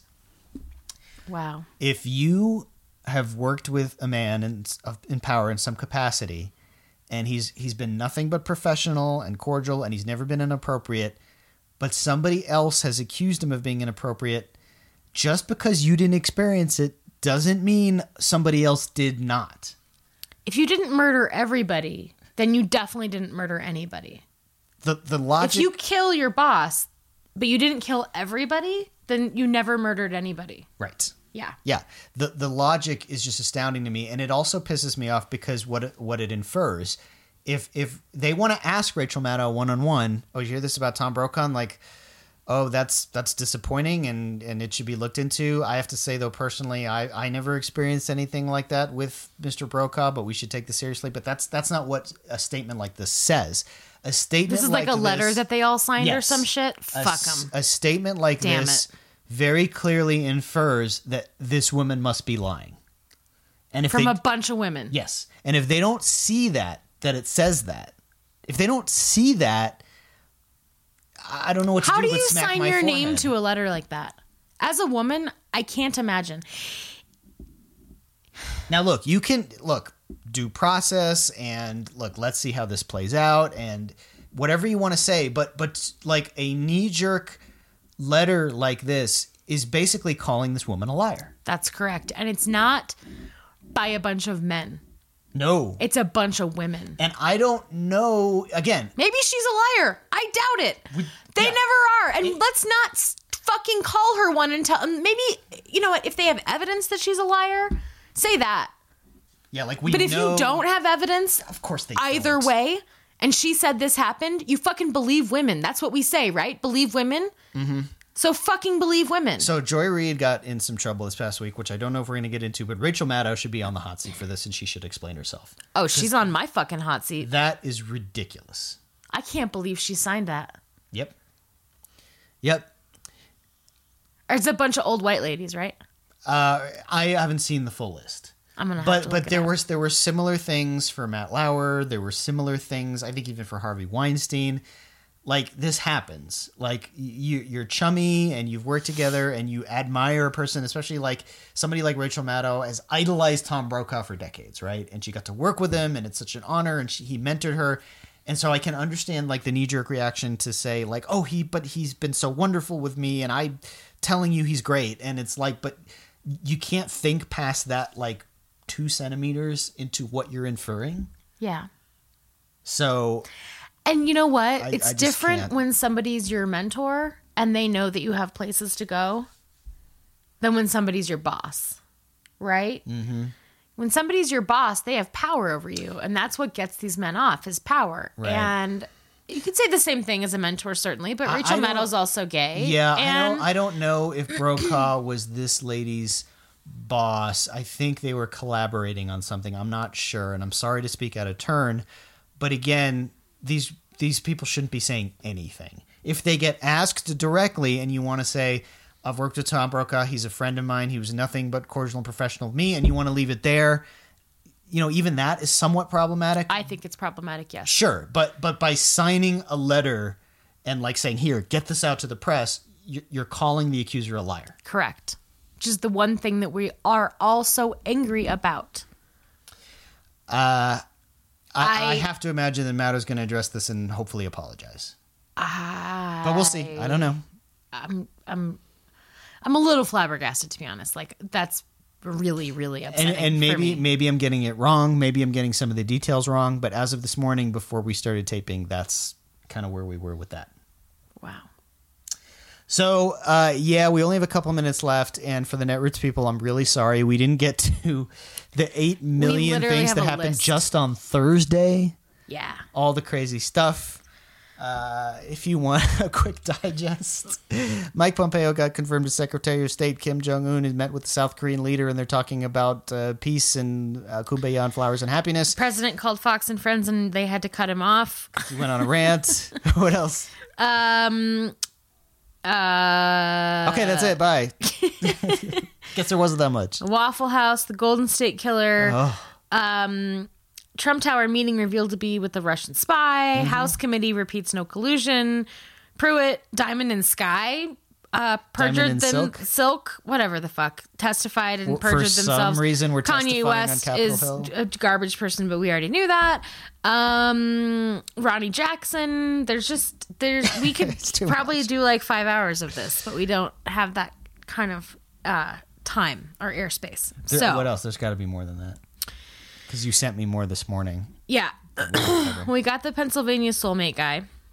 Yeah, okay. Ronny Oh. Jackson withdrew. He's not going to be VA secretary anymore. Although now Trump is defending him, so maybe they'll try to renominate him. Scott Pruitt was on Capitol Hill talking about how, yeah, he'll spend all your stupid taxpayer money on all the luxury vacations and panic rooms he wants, so go fuck yourself. Um, Manafort judge said that it's like just shot fucking Sean Hannity down, or I'm sorry, Manafort down, and said like, no, they didn't overstep the boundaries of the investigation. This is their literal job. Fuck Yep. off. And two things in the Michael Cohen case. One, they have delayed his Stormy Daniels trial because they think he's going to be indicted by, which I don't know the like. And the Michael Avenatti's not happy about that, and I'm not sure the legal justification for delaying a trial just because you might be in trouble somewhere else. But I don't know. Maybe Armando will be able to explain that a little better next week on Kagro Show. Um, Ben Carson wants to triple rent for the poorest Americans in uh, affordable housing. Yes, units. and Sean Hannity has been doing that with all the properties he bought up with the help of HUD. Um, what else? Gross anti-choice judges confirmed with yes votes from Susan Collins and Murkowski. Oh, God, those two. we can get into that. Mm. Uh, the Waffle House guy and the White House silence. Oh yeah, Waffle House guy who saved countless number of lives, and he didn't need a gun. No. Of course, we're conservatives think it would have been better if he had a gun and just sprayed bullets willy nilly into the Waffle House, and then when the cops showed up and there was a black guy holding a gun, I'm sure it would have. I'm ended sure it would have been fine, for Yes. him. Also, he's like one of the more like just emotionally mature people that's ever appeared on Yep, cable news. He's an amazing guy. Uh, meanwhile, they caught the Waffle House guy who is obviously very mentally disturbed, and they took his guns away at one point, and then his dad gave his guns back to him because Second Amendment, uh, well regulated naked militia. Put it on.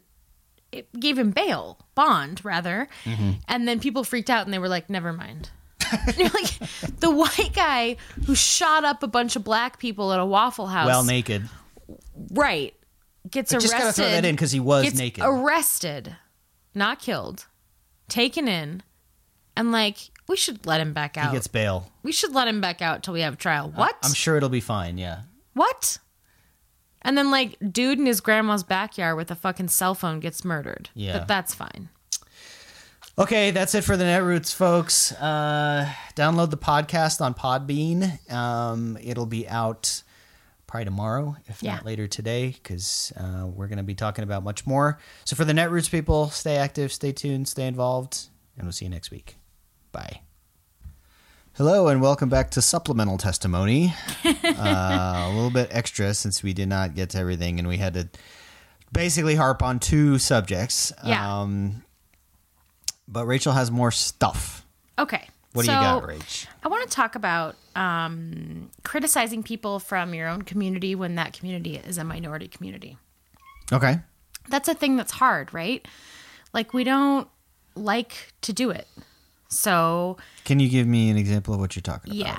This week, um, it came to light last, I think it was a couple of weeks ago, that there was a lesbian couple, the Hart family, who drove, one of the mothers drove a car full of adopted kids Ah, off yes. a cliff in California. Right. So we knew that that happened, and it was unclear whether that was intentional or unintentional. Um, and then some things came out this week that were really upsetting about that family. Okay. So, two white ladies adopted a bunch of black kids, Okay. and they abused those black kids Oh boy. Okay. pretty extensively, and then they kept moving hmm. to get away from authorities or who knows. And then they drove their car off a cliff, and those kids are dead. Oh boy. Okay. And social services from I think it was Idaho, Oregon, Oregon and Washington. All three had reports from neighbors and friends and anonymous people that said, "Hey, something's not going something's not right here." Okay. Something's going on, right? Um, there was a teacher who reached out who had said, like, this girl came in with all these bruises. They're not being fed right. They're malnourished. There was a neighbor who called because one of the kids came over and kept asking for food and begging them not to tell his moms that he wasn't being fed. Um, there's a couple of anonymous tips that were given that was like, you know, the this something's not right. And nothing was ever done. Nothing was ever done about it. Whether that's lack of evidence or a bunch of other things that we're going to get into, I don't know. Yeah, CPS is just notorious for missing stuff, But especially in Florida. we're talking about the Pacific Northwest, right? Yeah. Mm-hmm. And these are two white lesbians Mm-hmm. who adopted a bunch of black kids. And at one point, so I think part of why this case has gotten so much national attention, other than that they drove themselves off a cliff, is that one of their kids is famous for um, being at like a protest and having a picture of him hugging a cop. Okay, Right? interesting. Little black kid, I think his name was Devon or Devon. I'm not sure how he pronounced it. Interesting intersection and coincidence. Yeah, it is. And he was one of the ones that went to the neighbor lady and said, I'm hungry. There were reports that um, they found a penny in the girl child's pocket, the mom's, and they demanded to know where she got it. And then they beat her, and then they made her lay in bed for five hours. Okay. All of, oh, no, that was a different story. Sorry. They just beat the shit out of her okay. about it because she I don't know, I guess they thought she stole it. Then there was a story about how one of the moms ordered a pizza one night, but she would only give the kids like a tiny piece of it and there was a bunch left. And in the morning there was none left. Okay. And so she made all the kids, there was 5 of them, go lay in their beds for 5 hours uh-huh. with no food and they couldn't move and they couldn't talk. How old are these kids? Oh, ranging from like 4 to like 14. Okay. And they're all black kids. And how many kids total again? 5. Five. Okay. I might have that wrong. It might be four. I think it's five. Anyway, um, all black kids. Okay. And the kid hugging the cop, Devin or Devon, I'm, and I'm not sure how he pronounced his name, um, told the neighbor lady that he was asking for food from that, like, I think my moms are racist. And I think that they're, you know, like that's, They're doing some weird thing. Yeah. Okay. Okay. So, And so their whole community basically was too afraid to say anything, yes. to uh, for fear of appearing racist Homophobic. or homophobic or something. There's these nice white ladies that adopted these black kids, and isn't it wonderful kids? Yeah. that they help these kids out? And we don't want to appear homophobic, and we don't want to appear blah blah blah. And as a member of the queer community, I would like to say it is our job to call people out and to say, you know, there are bad actors in every community, whether you're a yeah. you know, straight cis white male, which we rail against all the time. But there are bad actors in every community. Well, I want to get to a larger point, and and it, it sounds obvious, but it's easy to get lost in. We're called social justice warriors, right? Yeah. And and the whole point of being a social justice warrior is is not it's about like equality, like yeah, uh, non-white, non-cis, non-straight people should have the same rights as everybody else. That's what we're saying. We're not Yeah. saying that they're better or all black people are wonderful, all LGBTQ people are wonderful and No. great and beyond No. reproach. Right. There are good LGBT people and bad LGBT people and crazy LGBT people and wonderful LGBTQ people. It, it's it's about equality. Yeah. And and like I, that that this worries doesn't me. mean like, like, me too. It doesn't mean that like uh, gay people shouldn't be able to adopt kids now. well, right, Right, that's right. where this goes. Right, well, like, exactly. No, thi- big- this big- this shows you what gay people do to kids, and it's like there are hundreds of thousands of families. Uh, obviously, that have, obviously, you but, know- but we need to remind people of that because the people on the other side want to make these dumb generalizations. Like, guess what? Um, same-sex couples are going to have domestic battery incidences, Yes. and a lot of them are going to get divorced. Yes. because they're people. yes, They're people. because individuals are what make up a community, Yes. and some individuals are bad. yeah. And my point is, I was talking to my work wife about this, and we were talking about calling out um, black people for bad deeds Okay. and how that's sometimes really tough. And we were talking about like Kanye is a racist. If he's a Trump supporter, he's a racist, right? And there was some athlete, and I can't remember who it was, who um, like beat his wife or something.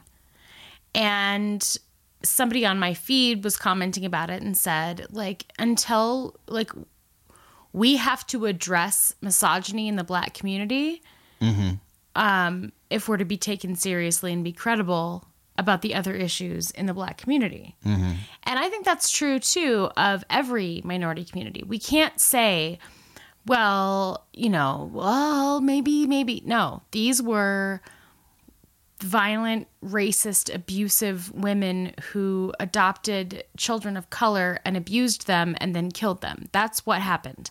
And the fact that they're LGBT does not explain away or excuse away or anything else what they did. It's incidental. It's incidental. It has nothing to do with what they did. Yeah. And we as a community have to say that is really bad.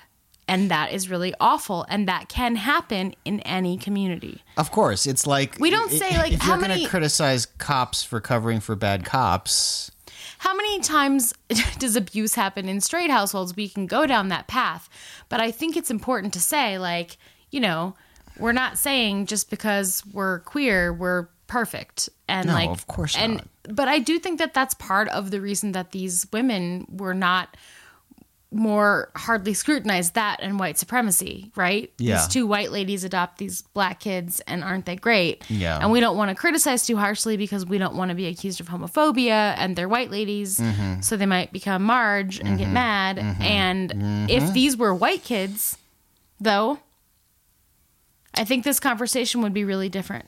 Well, that happens all the time. You have mistreated kids, whether they're adopted kids or, um, you know, just people's biological kids. Th- th- this is not a new thing, Yeah. unfortunately. Yeah. At all. I know. So, So anyway, I just wanted to talk about that and talk about like that in relation to sort of the Bill Cosby stuff um about like, you know, we can be a minority that needs to have strong support within our community and with and outside of our communities. But we also have to call out bad actors when they exist to Of maintain course. Uh, credibility about well, you know we should call out bad actors, period. That's. I know, and and I'm not trying to put like a more. It's hard though when you're a minority, right? Like when this stuff happens, happens all the time with Well, I white think kids. that's a good or- pivot. or you know whatever. But we feel a stronger need to like defend ourselves Uh-huh. than people who are not minorities. I, I think that's a good pivot to Kanye West. Yeah, because Kanye either doesn't see or doesn't care how the racist right wing establishment is now using him as a pawn to bludgeon Mm-hmm. everybody with and say, ah, you see, look how intolerant you are of this black guy with an opinion. and it's like, oh, Jesus. how intolerant we are of a black guy with an Uh, opinion. First, let me let me talk about fucking Kanye. Okay, Kanye West is an egomaniac who he's one of these guys. I can see why he kind of admires Trump. To be honest, he he he's one of these guys that feels like he has to be the center of attention. yes, and He's a narcissist, He's a yes. narcissist, and he's got he hasn't had an album in a while, and he hasn't been in the news in a while, and he's ostensibly has an album that's coming soon.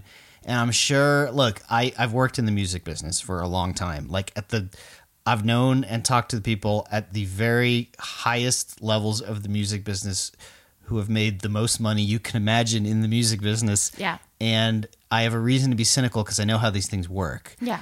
And I am quite sure that Kanye, in a room with his publicist or his agent or somebody, or all of those things. said, How do I get me back in the headlines? Mm-hmm. And somebody The probably Kim Kardashian said, angle, nobody cares about it Yeah, anymore. that's whatever. And like, we got to move on. What, Right. What's the next thing? and somebody mm-hmm. I'm sure said, "Well, politics is hot right now," and he's like, him or somebody's like, "Yeah, you could do the anti-Trump thing. Everybody's doing that. Big deal. No one will care." And Kanye's like, no. Whoa, whoa, whoa! Wait do- a minute. Hold Wait. on. Hold on. it's gonna sound crazy. What if I put on the red hat Right. and everybody's eyes lit up and be like, "Ooh, that's risky, man. You're gonna take a lot of flack." He's like, "Yeah, but everybody will be talking about me. yes. Everybody," and they're like, "You're right." They're right. Everybody's gonna be Everybody talking about will you. be. And, And when that album drops, people are gonna want to hear what's on it because is he gonna say crazy pro Trump shit? Is he gonna, like? Is it gonna be like? I mean, what? You know, gonna be black on man? it? Yeah, what what is what it? is going on here? Everybody's gonna and it, everybody's gonna download cover it, it. Pitchfork is gonna review the shit out of it because they're gonna want to know. Yep. Like it's gonna it's gonna be fire, and he's and he's right. It's brilliant. It's it's a brilliant, just straight cynical PR, soulless entertainment industry which I've worked in. It is Yeah. fucking brilliant. Yeah. Because did it work, Rachel? yes. Us. We I, I I, couldn't name a Kanye West song. No. I am here on my podcast that I'm not getting paid for talking about goddamn Kanye West. Right. It's brilliant. I don't even know what song that he did. I, I don't, I don't am know. sorry. I don't it's know. just not my top 40 pop hip hop is not my thing. But Except Janelle Monae, we're going to talk about in a minute. Well, yeah, she's she's an anomaly to that because she she is like the reincarnation of Prince Oh, she's a fucking amazing. in a female body. oh my god. So, but anyway, and also, I take offense to that, but we'll get to that in a minute. Uh, well, But no. to make a so- crude analogy, Yes, but no, you're right. You're absolutely right because I was trying to make heads or tails of it, and I was I was talking to a friend of mine, and I was like, you know, I- I don't care about Kanye West. Like before this conversation that we had, like I don't care about him. It's just for me another like.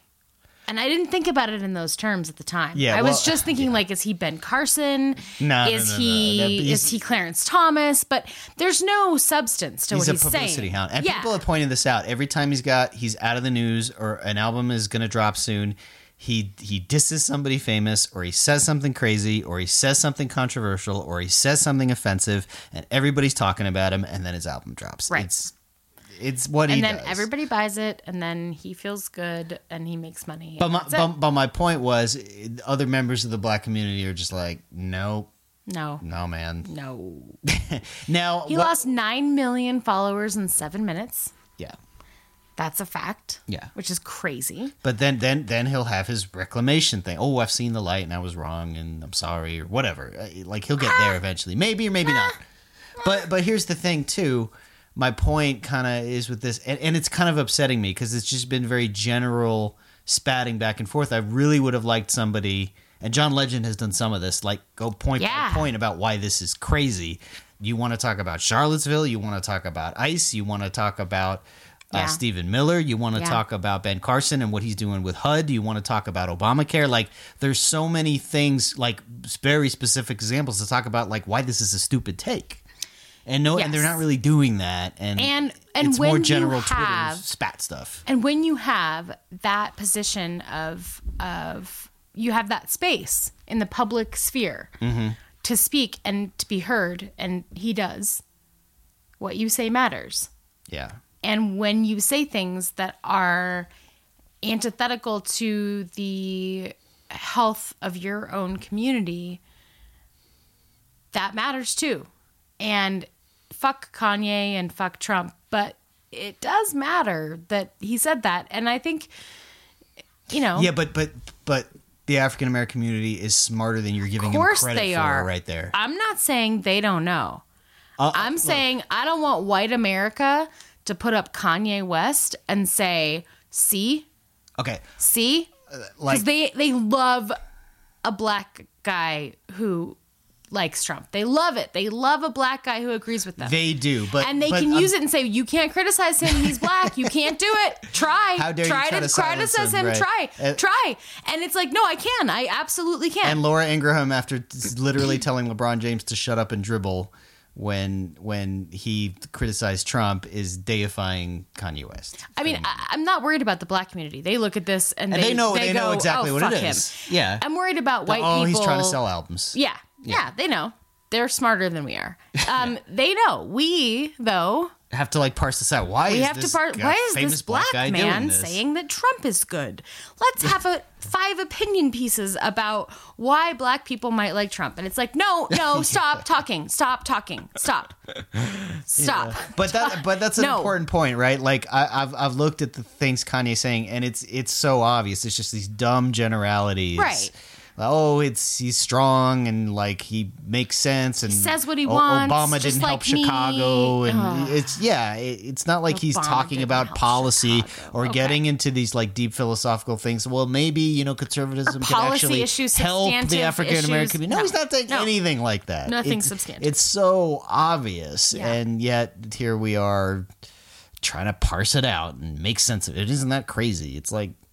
No, it's brilliant. If all you care about is getting your name in the headlines, and, And people buying your albums, And people even if buying they're your just album. like spite Yeah. buying them to rip them apart. and you know all those young white pitchfork reviewers want to say like Kanye was very controversial and I hate what he said, but I got to admit I listened to that album and it's good. It's like you know they're just dying to write that. Yes. Yeah. So Yeah. it- Can we talk he about a what he's different black artist that's blowing my mind right now? Yeah, Janelle Monae. She's great. Oh my god. She's great. I get to be one of the hipsters that said I saw her when nobody knew her. 'Cause Back Yes, in 2010, I saw her in Austin opening up for Of Montreal, which is a famous like indie college rock band that you may have heard of. Never heard of, that. for sure. You haven't even heard of it. I haven't heard of them. Yeah, I have. They're famous in those circles, but um, she was amazing, and she had this amazing backing band, and I was just like, "Who is this lady? This is great." And I was a fan from then on, and now she's getting into acting, and she's And then we, good. yeah, we saw the um, NASA movie. What was it called? Hidden Figures. Hidden Figures. God, that movie was She good. played a big role in that. She, she really was huge in that. And okay, can I just briefly touch on two things? Uh huh. One, Dirty Computer Mm-hmm. is like her like uh Purple Rain. Like Yeah, that's why I made the like Prince a comparison. movie. Well, also he was her mentor. Sure, that makes sense. And one of the songs that she does is like just a perfect like unspoken tribute to him.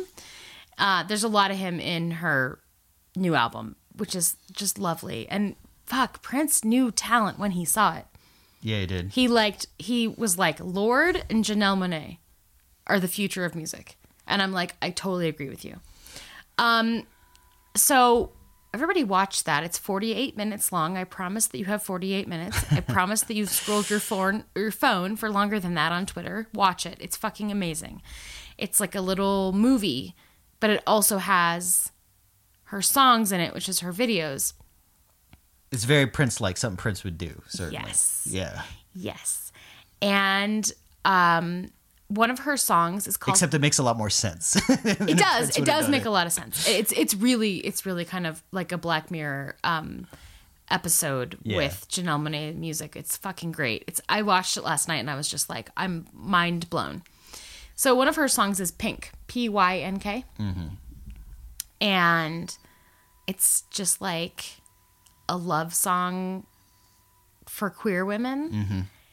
and is entirely queer women of color and it is the greatest thing i've ever seen Yeah, and, from the bit you showed me, it is, it is shameless and it is unabashedly unabashed unapologetically unambiguous. unambiguous Yeah, not like unapologetic hinting or No. alluding to. no Yeah, it is just no right out. It the open. is women who love women here's your anthem and it Yeah. is fucking glorious i love everything about it and it is also really um non-binary inclusive Yeah, and so then she comes out this week um as pansexual right. And there's this article and i think it was the new york times and it was like They got it all wrong. Janelle Monae comes out as pansexual. What does that even mean? and I was like, oh, for fuck's sake. You're the New York Times. Walk outside. Anyway, that's No, I want to just briefly. because it was an old white lady that was right with the, Boy, wrote the article. Dude. Oh, yeah. yeah, Old white dude was like, what does Da- pansexual did David even Brooks mean? write the article? No, thank God, no. Um, but they explained it, and just for anybody out there who's not like fully aware of what it means, it's just like uh, a person who likes people. Or, I'm sorry, is sexually attracted and romantically attracted to people who um, come from any gender spectrum. So people who identify as men, people who identify as women, people who identify as non-binary Here's an and gender question. conforming. What's the difference Yeah. between that and sapiosexual? Sapiosexual is people who uh, need to have an attraction to your intelligence. Okay. Pansexual is about genderless attraction. Okay. So you can be like trans, you can be non-binary, you can be um, gender non-conforming, you can be questioning. It's basically just saying like, I doesn't matter, right? Yeah. Now let me ask you a question. I have not followed the reaction too much because it just came out a couple days ago, Yeah, right? Yeah, I Like think it was Friday, but yeah, ten years ago, even five years ago, I think it would have been pretty controversial. yes. Now, what are you gauging? I mean, I'm sure like- like, the Christian broadcasting, whatever. Oh, I'm sure they're losing their minds. losing but their like minds. But, in like, the in- mainstream media, it's sort of like, um, we're gonna define pansexual for you, and it's gonna be okay. And well, what about like Twitter and the, her followers and like, is there been any backlash you can? Not that I can tell. See? I mean, I'm sure that she has a million trolls that are just saying terrible things to her, but generally, um, but It's kind of like okay, like good. Okay. Okay, well, that's- wait, wait, does that mean? that's good. Oh, that okay, okay, that makes sense. That's good. That's right? progress. Because I'm Yeah. telling you, ten years ago, it would have been a big, big thing. Oh, she would have been blacklisted and God knows what ten years ago. No, this is These too days, much. and and you know, it's interesting too that like in the bisexual community, you know, we talk a lot about like which is mostly a label at this point and it's like a political label rather than like a actual sexual preference. Like i identify as bisexual but i do that for like kind of political reasons Mm-hmm. because bisexuals have like no visibility and like they're so like everybody hates them. But in reality of course like i'm pansexual. Like i don't give a shit what your g- gender identity is right? Like i don't i don't actually care about that. Um so and within the gay community i think pansexuals are, are sort of like uh they're becoming like the little b that buys were which is because we're all kind of like forming a little new thing When you're talking about the older generation, Yeah, they they're like, well, pick a they- side. They're still resistant. they're to they're pick a side right stuff. they're yeah. pick a side and i'm like i don't have a side to pick what do you want from me Yeah, I don't have I don't have a thing that says in my brain in my biochemistry I don't have a thing that says this person's genitalia and that person's genitalia matters to me or that their gender matters to me. Just it's just my brain doesn't work that way. And i understand that like you know gay people and straight people they have that thing in their brain. I just don't have it. Yes, so i'm sorry that i don't have it but i can't pick a side because that's not how my brain works. Right. and the same way that you were born straight and you didn't get to pick, I wasn't. I was born this way and I don't get to pick which side. I don't have a side to pick. I don't want to pick. And it's not that I don't want to. I just, my brain doesn't tell me that that's what I want. Isn't want. it part of it like the second wavers and the older generation like kind of had to pick? Like a lot of them weren't sure, and so they just like Well, like okay, th- there's this there's this small community, and it's going to be tough, but but you know oh, this is Their probably- objection is that a lot of people came out as bisexual back in the day when coming out was really dangerous, and what they really were were gay. And Okay. bisexuals came out as like a, a tip your toe in the pool to see if it's warm, um, and then they would later come out as gay, and then post that. So then that generation of people thought all bisexuals were gay or lesbian right. And I remember, and then um, after that it was yeah. like bisexuals are particularly female bisexuals are women who are doing it for men's benefit. So like i want to make out with this girl in front of a man to make that man impressed. And trust me that's happened to me. Yeah, but yeah. they've never acknowledged that there's an entire group of people who just my brain doesn't work that way. And i like i i swear to god i've done so much soul searching about this and i promise that my brain just doesn't do that That's not. I that's love not women and I love men. That hard for me to understand. It makes sense to me. Um, I, I guess i think partly you've with witnessed it. Sure, sure, that's part of it. But even like before, yeah, I don't know. I, I just do remember this movie from when I was maybe a teenager in my early twenties, and it was really, really popular. And I forget the name of it now. Big Hollywood thing, and it was supposed to be very edgy. This woman it divorces or splits up with her fiance and then is in a relationship with a woman, but it doesn't work out because eventually she realizes she was actually straight. Always. We're either murderers Yeah. or we end up gay or straight. Yeah, and and Always. like I just remember that being a little insulting. Yeah. and and like that didn't really make a lot of sense to me because it, it like reinforced the stereotype of like it's very hip now for women to pretend or think they might be gay or bisexual but they're really not. It's just this trendy thing and we'll make a hollywood movie about it and Yeah. How it's a thing I'm glad I've never seen that movie. you'd burn it down I would. But like it is a thing. Like people do think that. And and in some cases it's true, right? Like people get women are more fluid in their sexuality, I think. yes but And that most of that that's societal. experimentation comes teens and college age and, And then sometimes you get divorced in your 40s and you're like, maybe okay. I want to fuck ladies, but then you give it a shot Yeah, you're like, really no. and, And- and that's fine everybody should be allowed to experiment with whatever they want course. So should men. Everybody should be able to figure out. Well, men do. See, this has been the thing. Uh, There's been study after study about this that like men are much more. You know, oh no, that's weird, and I can't see another schlong in the shower. Got you know, let alone actually Yeah. touch one if I'm totally straight. And like they do like independent like anonymous surveys, and like yeah, men experiment way more. Yes. way more than they let on. publicly admit to. Yes. Yes, Yes. they do. That has been documented. yes, that's absolutely true. And Dan Savage has documented that as well. Like, Yeah. definitely dudes are like, I don't know. I'd let a dude suck my dick. Let's see what that's, That's like. yeah. Let's see what that's about. Here's what I would say. For people who are questioning or like maybe that might be fun, Mm-hmm. you know? I would say um, go find somebody else who also thinks it might be fun and experiment on them. Yeah, that makes more sense. rather right? than like go find a queer person who's really sure and then like fuck with their life. Yeah, because they know you're toying with their emotions. and- Exactly. yeah. So like go find somebody else who's like, you know what? Like your other married friend who's like it might be fun to fuck a lady. yeah, the internet's a wonderful Go place. fuck her. You can and find you guys can all kinds totally of things. experiment on each other and then you can go back to your husbands and nobody is hurt. Yeah. But please don't experiment on us because it's hard. and we get, you know, like Yeah. I don't have like just a sexual attraction to men or women. I have an emotional attraction Sure. to them as well, romantic, Sure. right? So it's it's kind of um, shitty. Okay. So anyway, um, God, we got like way off. we did. We did. there.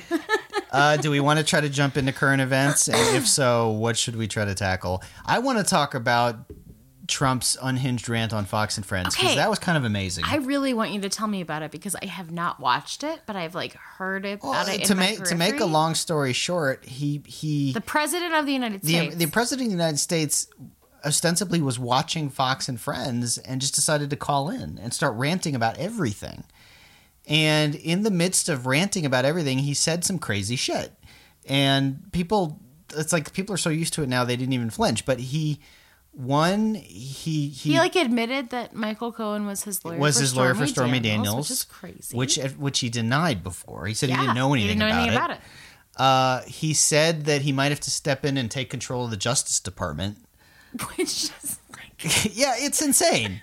It's insane, and everybody just when he started going off the rails like that, they literally like cut him off. well, I was watching. The only thing I saw was They like said, the "Oh, you better get like, back to work, Mr. President," and he didn't want to. He, he wanted to keep no, talking. They it that somebody posted like two minutes of the very end of the conversation, and it was like.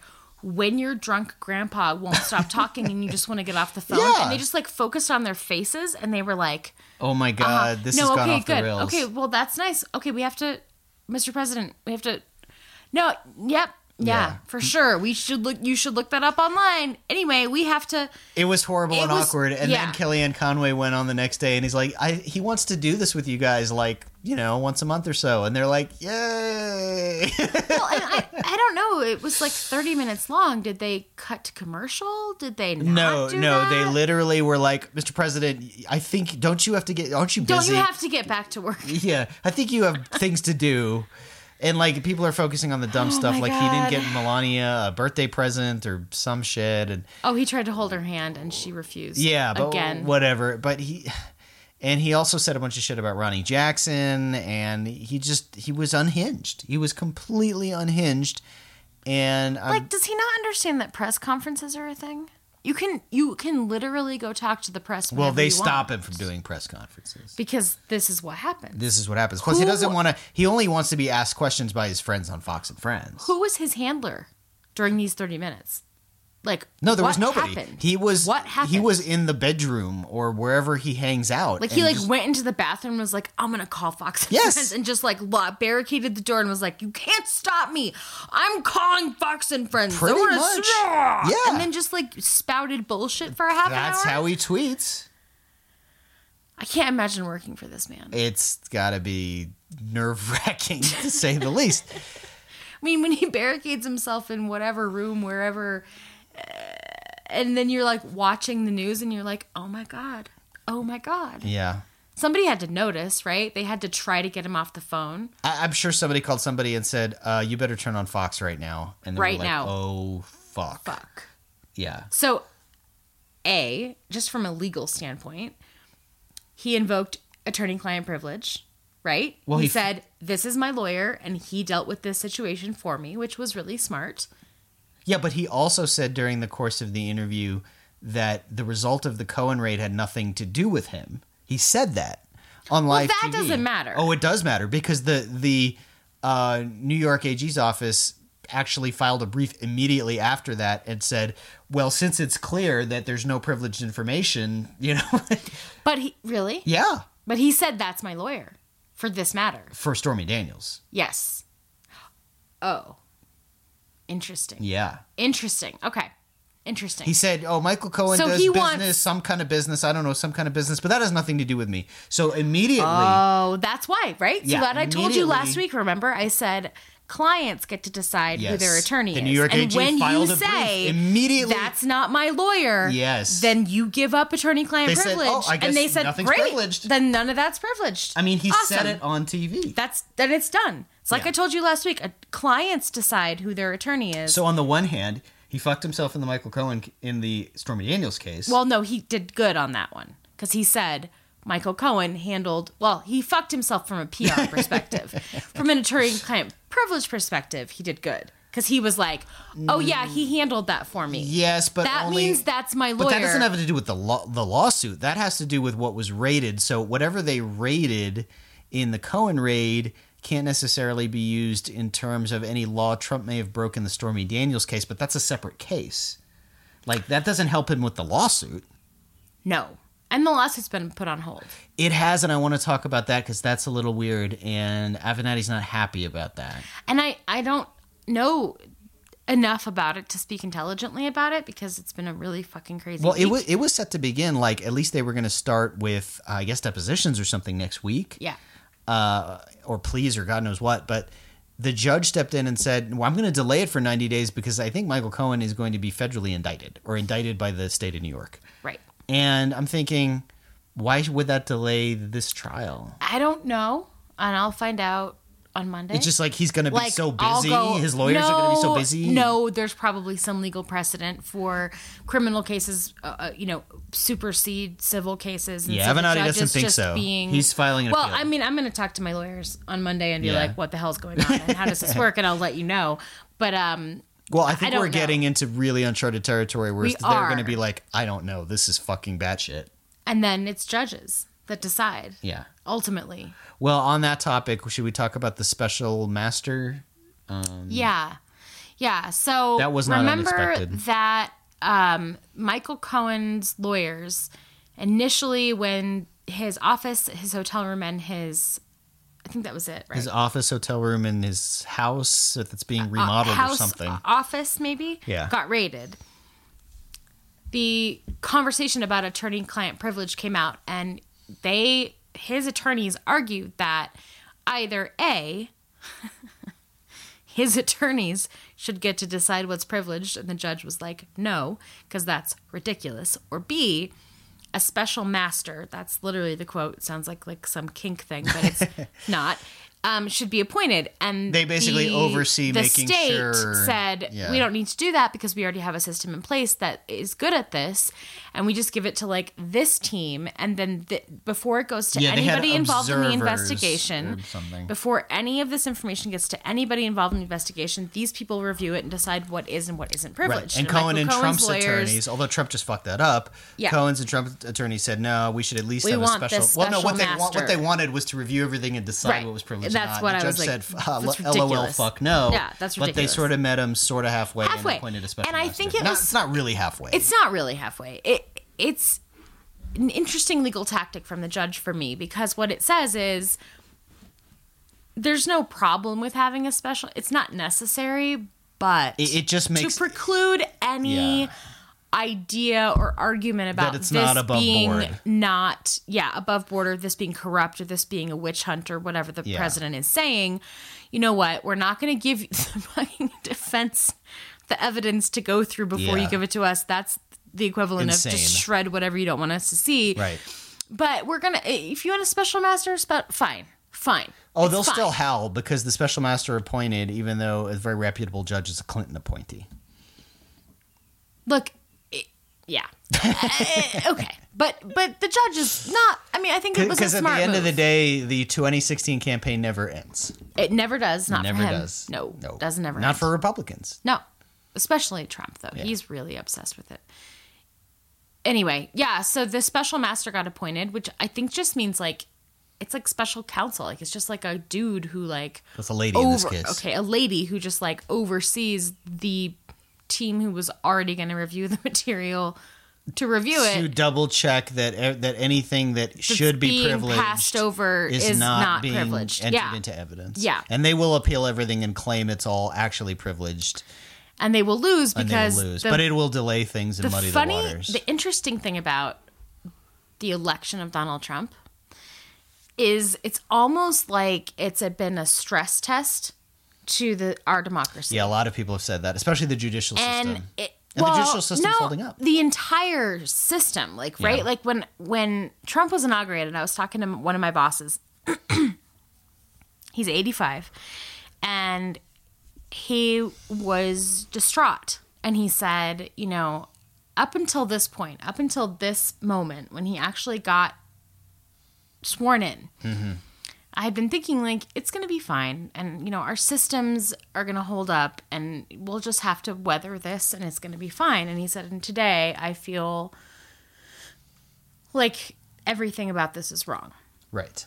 And you know, I was not that optimistic. I was in a state of shambles that day, but it has been a stress test. It has been a, a, a way to see, first of all, what our norms are that are not codified into law. Mm-hmm.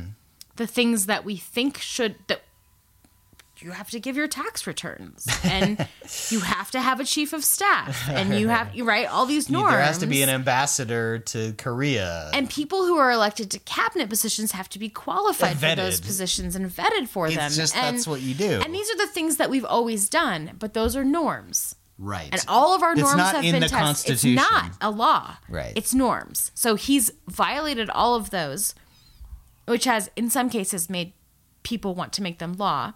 Yeah. And secondarily, he has stress tested the actual laws and actual systems in our government and Yeah. said, what exactly can I get away with and what can I not get away with? And what we've learned is that the judicial system is fucking bomb. well, it's our last hope. It is, it always has been. And because the legislature is run by entirely Republicans, and McConnell's they trying to fuck that up. aren't very doing- quickly, by the way. Yeah. And they're not doing anything. No.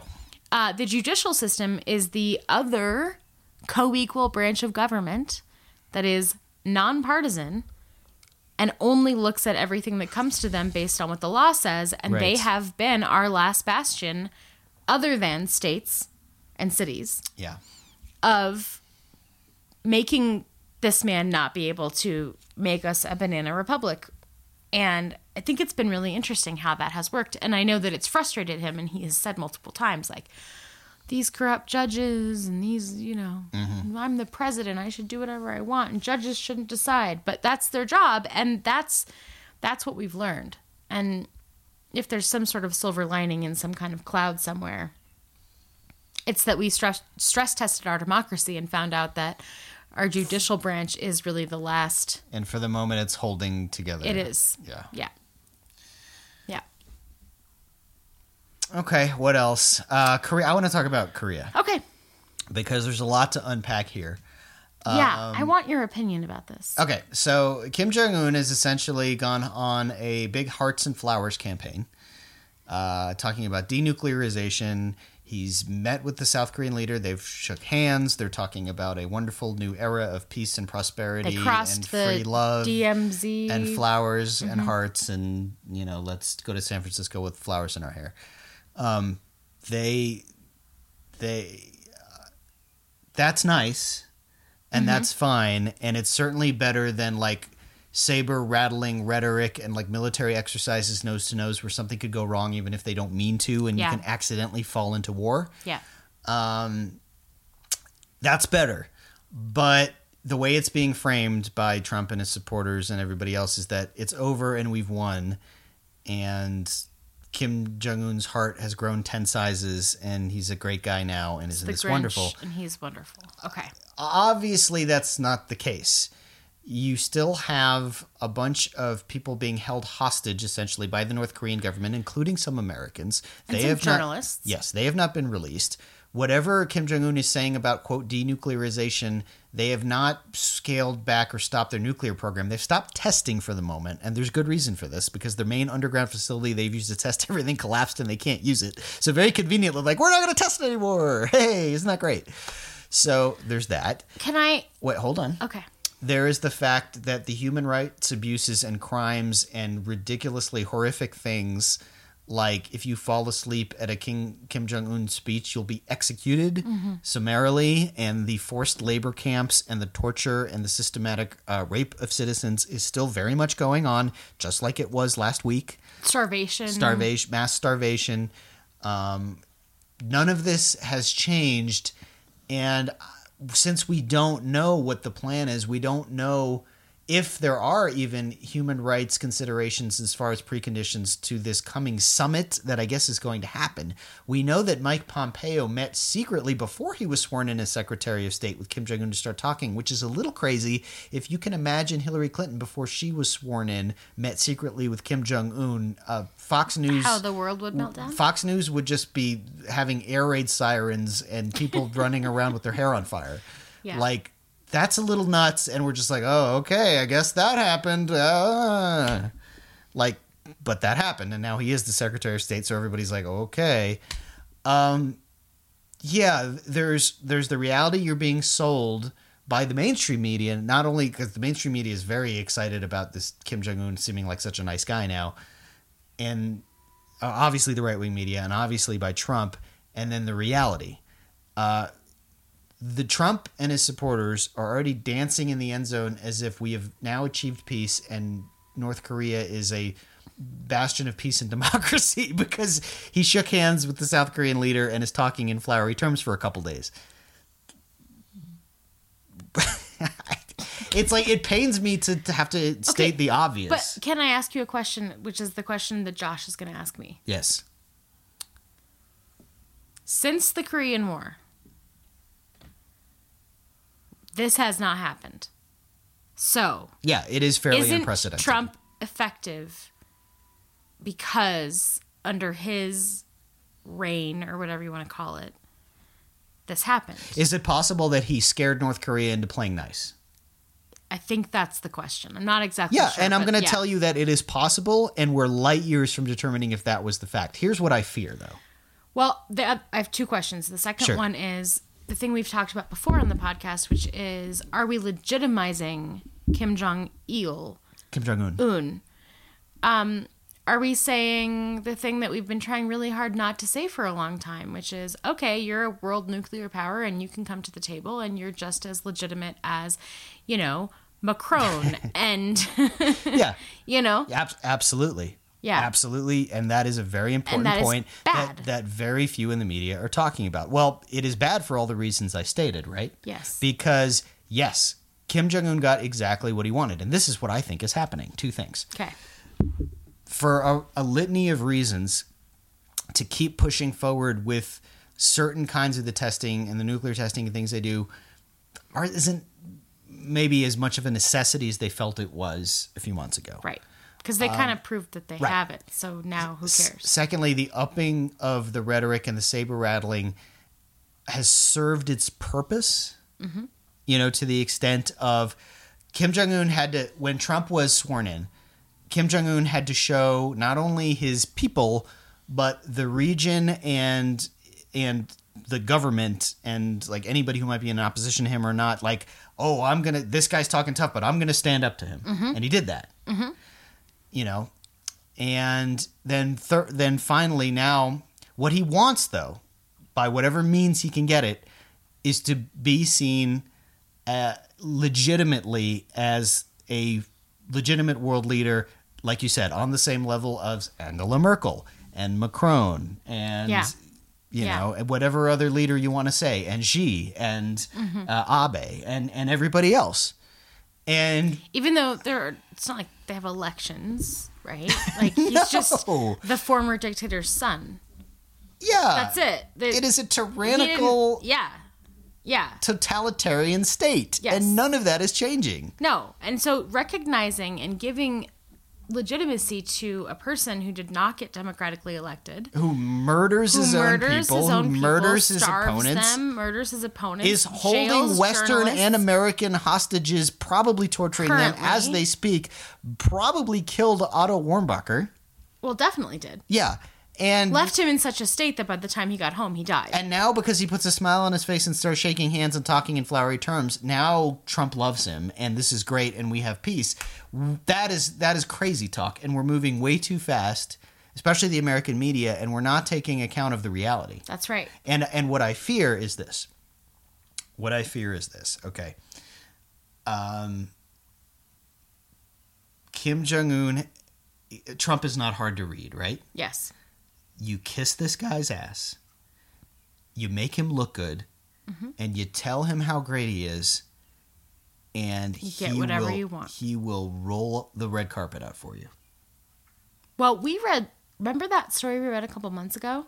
That like North Korean people are like they have entire teams of people who are examining the president's tweets and the oh, president Oh, yeah. himself and his history and his past and how best like They know what they're taking doing. this very seriously Yeah. this trump guy because he's unknown to them in terms of how to handle a world leader And, Trump they're and pretty most of excited his in- about it inner circle are not doing that with Kim Jong and they're pretty excited about it because Yeah. they're like, I think we have a way in with this guy. Absolutely. And we, you know, studied two thousand of his tweets, and and then also these things he said, and also all these other things, and I think we have a way in. Yeah, This they have a like, psychological profile. a New York Times profile thing that they did about these North Koreans who were doing this, and they were also like kidnapped from other countries and made to do this work. of course. and Of it's course. a horror show, but Yeah. like they they have a goal and they have a plan, and we have Trump and their plan is being executed brilliantly. beautifully and perfectly and very well. So yes, they are doing a really good job. Somebody is playing five dimensional chess. Unfortunately, it's not Donald Trump. It's not us. It's not America. We're not doing that. and I don't know what role Bolton and Pompeo will have. What I think they're probably going to do is the Kim Jong Un is going to make an offer, and Bolton and Pompeo are going to say no. It's not good enough. Mm-hmm. It's not good enough for the security of the region. It's not good enough for our security. It falls way short. I don't think they give a shit about human rights stuff. I don't either. But in terms of like regional security, uh, I think it's going to fall way short, and Trump is going to want to take the deal. And because of course, he met this guy and then he made the people meet across the border, and Right. we have to do what they say and, now. and of course, those riffs will leak because everything leaks like a sieve. because And it'll be interesting to see what happens at that point. Yeah. Does he just overrule Bolton or fire Bolton or does he get real mad and are we at war? Like, I would like to imagine this ends well. And and here's the thing, too, right? Uh, Bill Clinton thought he had a decent deal with uh, Kim Jong Il uh, to hold off, stave off the nuclear program, and they did. And then, as soon as our backs were turned, they basically started it up again and reneged on all the promises. They're just they're not to be trusted, no, and Trump does because Because they're they making like him look him. good for a minute. yeah, and they like him and they make his ego feel nice mm-hmm. and the thing is like it's not that kim jong-un is so smart it's like i said like there's people telling him He's this fairly- is he's exactly fairly smart. how you but this is exactly He's smarter than Trump. but this is but this is exactly how you work this man. And we're gonna practice and you're gonna practice and you're gonna pretend like I'm him and here's the things you're gonna say and here's what's gonna work. Look, and when he says this, you say that, and he just goes through the motions. It doesn't even matter if he's smart or not smart. Look, he's smart the- enough to the- get those people. The Kim despot family, you know, they they have the remember the war never officially ended. There was an No. armistice signed. It was not a treaty. No. Now they're talking about doing an actual treaty. yes. Um, which would be nice, but we'll see if we get there. Yeah. Um, But see, a, North Korea signing a treaty may not mean what you think it means. Exactly. But in, in any event, they signed an armistice, and for the Kim family to hold on to power, being opposed by the United States and the entire Western world, with Russia on their doorstep, with China on their doorstep, and being able to be this grip, this totalitarian state for so long, like they know what they're doing, Yeah. and They've managed this long. and, and 1954, right? and Is they when know the how Korean to War happened. Yeah, they know how yeah. to ride the line without going over it. Yeah. They've come very, very, very close. And like, say, a Saddam Hussein, they're not as reckless as a Saddam Hussein, who doesn't know. Well, look, Mm. I would argue that he wasn't that reckless. He oh, he was very reckless. That what Saddam did would be the equivalent of, you know, Kim Jong Un raiding, uh, you know, attack, go just invading South Korea. Yeah. Okay. May- Maybe Fair that's a bit of an exaggeration, but you know, attacking, They have overrunning. Kuwait, and then being on the border of Saudi Arabia was a red line. It was reckless, you know. And I don't care North what this. Korea has some self control. Some Yes. some procedures or something are put into place that say, here's the boundaries that we found Yeah. are safe, and yeah, and then we walk it back us. because South Korea does not want a war. Japan. and Japan does not want a war, mm-hmm. and China doesn't want all that chaos in their backyard. And you know, the United States, for all their bluster, they don't they don't want a land war in Asia. For God's sake, another Again? one. How many Yeah. you want to have? Right. So so they know they have quite a bit of room to push the envelope. Now, you know, it is possible that they looked at Trump and said, "Oh shit, this guy might be just crazy enough to start a friggin' war." Yeah, or like nuke us. Yeah, and sure. And we can take out millions of people, but we're going too. Mm-hmm. So, yeah, maybe it's time for the Hearts and Flowers campaign, which doesn't mean they're turning into nice people. okay? It just means they're changing tack. Yeah. And Trump is not intelligent enough to understand that. And his supporters are not intelligent enough to, to understand that. And right wing media, if they are intelligent enough to understand that, have to toe the party line and say how wonderful this is. And that's where we are. Yeah. So I don't know what's going to happen, but uh, am I optimistic? I no. Okay, what do I say to my dad? Because he's Uh, gonna just like, this is the best thing ever. And Uh, don't you see, Obama was weak and Trump is strong, and we's gotten this thing happen. You just ask dad, your you blah, just blah, ask blah, your dad. You ask your dad what's going to happen to the hostages, including the American American ones. What's going to happen to the people that he routinely starves in his own country? What's going to happen to the Where's rape the and jailing reporters? that? What's going to happen to the persecution of Christians in his country? That's right. What's Which my gonna- dad doesn't really care about because we don't. But he pretends religion. Uh. To. What and you can ask him what happens to all them. Where is that part of this, or we're just gonna ignore that that's happening, or what are we gonna do about that? And you've, then you've you've been yelling for years dad- about how bad a guy Kim Jong Un is. Are are there preconditions for all this right, to change all of these things? right. Will it be addressed? Doesn't matter. I haven't heard anything about it. so- Yeah. so if not, then it was about? just a cudgel to say Clinton and Obama were weak or whatever. Yeah. So Yeah. That's what I would say. Okay. Okay. Yeah. It's good advice. Yeah. Uh, All right. we about ready to wrap it up. I think we have so much more to talk about, but like we have also a life outside of this podcast, in case you guys didn't know. we do. So we have to go do things. Um, All right. So there's a bunch of stuff we didn't touch on. We'll get to it next week or not. or not. Just look at the news. We did what we could. Should be another. We did two and a half hours. Like, what do you want? yeah, it should be another interesting week. Um, just wrap up by saying that the uh, House Intelligence Committee even though they hinted what their final report would be, they finally said that their final report says unequivocally Trump didn't do any collusion. It's fine, but there was a lot of stuff in there that shows they probably did. and Yeah. then, yeah, if you actually read what was in it. And then on top of that, uh, Veshnelskaya, whatever her name is, who met with uh, Manafort and Trump Jr. at Trump Tower, admitted for some reason in an interview with uh, Richard Engel that, uh, yeah, I'm an informant for Trump, for Putin, basically. I'm a Russian spy. Like, okay. all I'm a right. Russian spy. So they met With with, a Russian a spy. Russian spy who said, "I have dirt on your political opponent." And the the thing is, if they had been, if Trump Jr. and Manafort had said from the start, like, "We didn't know she was a Russian spy. We just didn't know." But they said, "No, no, no. It was something about adoption." Adoption. So they've really painted So they- themselves into a corner. If they had been like, "Holy fuck, she was a Russian spy," that's We immediately Crazy. went to Jeff Sessions because we were we concerned. had no idea. We really were just trying to talk about adoption, and then this fucking lady was a Russian spy who was trying to give us dirt on Hillary Clinton, and we had no idea. And this is very terrible. We Yeah, and- and transparent. here's the- and here's what happened. and here's the like, big thing. Here's all the. Then it would be fine. Minutes before that meeting, and the uh, the House Intelligence Committee revealed this. There was a call to Don Jr. from a block number, and they're assuming it's Donald Trump, which would prove yes collusion, Collusion. yes he knew, yes he was coordinating with the Russians game set match, and I think we're gonna get there because guess who knows all of that? all of that information is not secret to Robert Mueller. no, He knows Yes, all of that. He's known all of that for a while now. yeah, I He's am digging into other things because he's already got that tied up in a little bow. probably What else does he want to know is now what he's doing. probably, and I'm I think sh- that took him about two weeks. Yeah, and quite sure I'm quite sure that that's one of the things he wants to interview Trump about. And remember, he already knows the answer, so it's either Well, perjury or self-incrimination. Let me just say, this is a thing lawyers say, and I think it's kind of fun.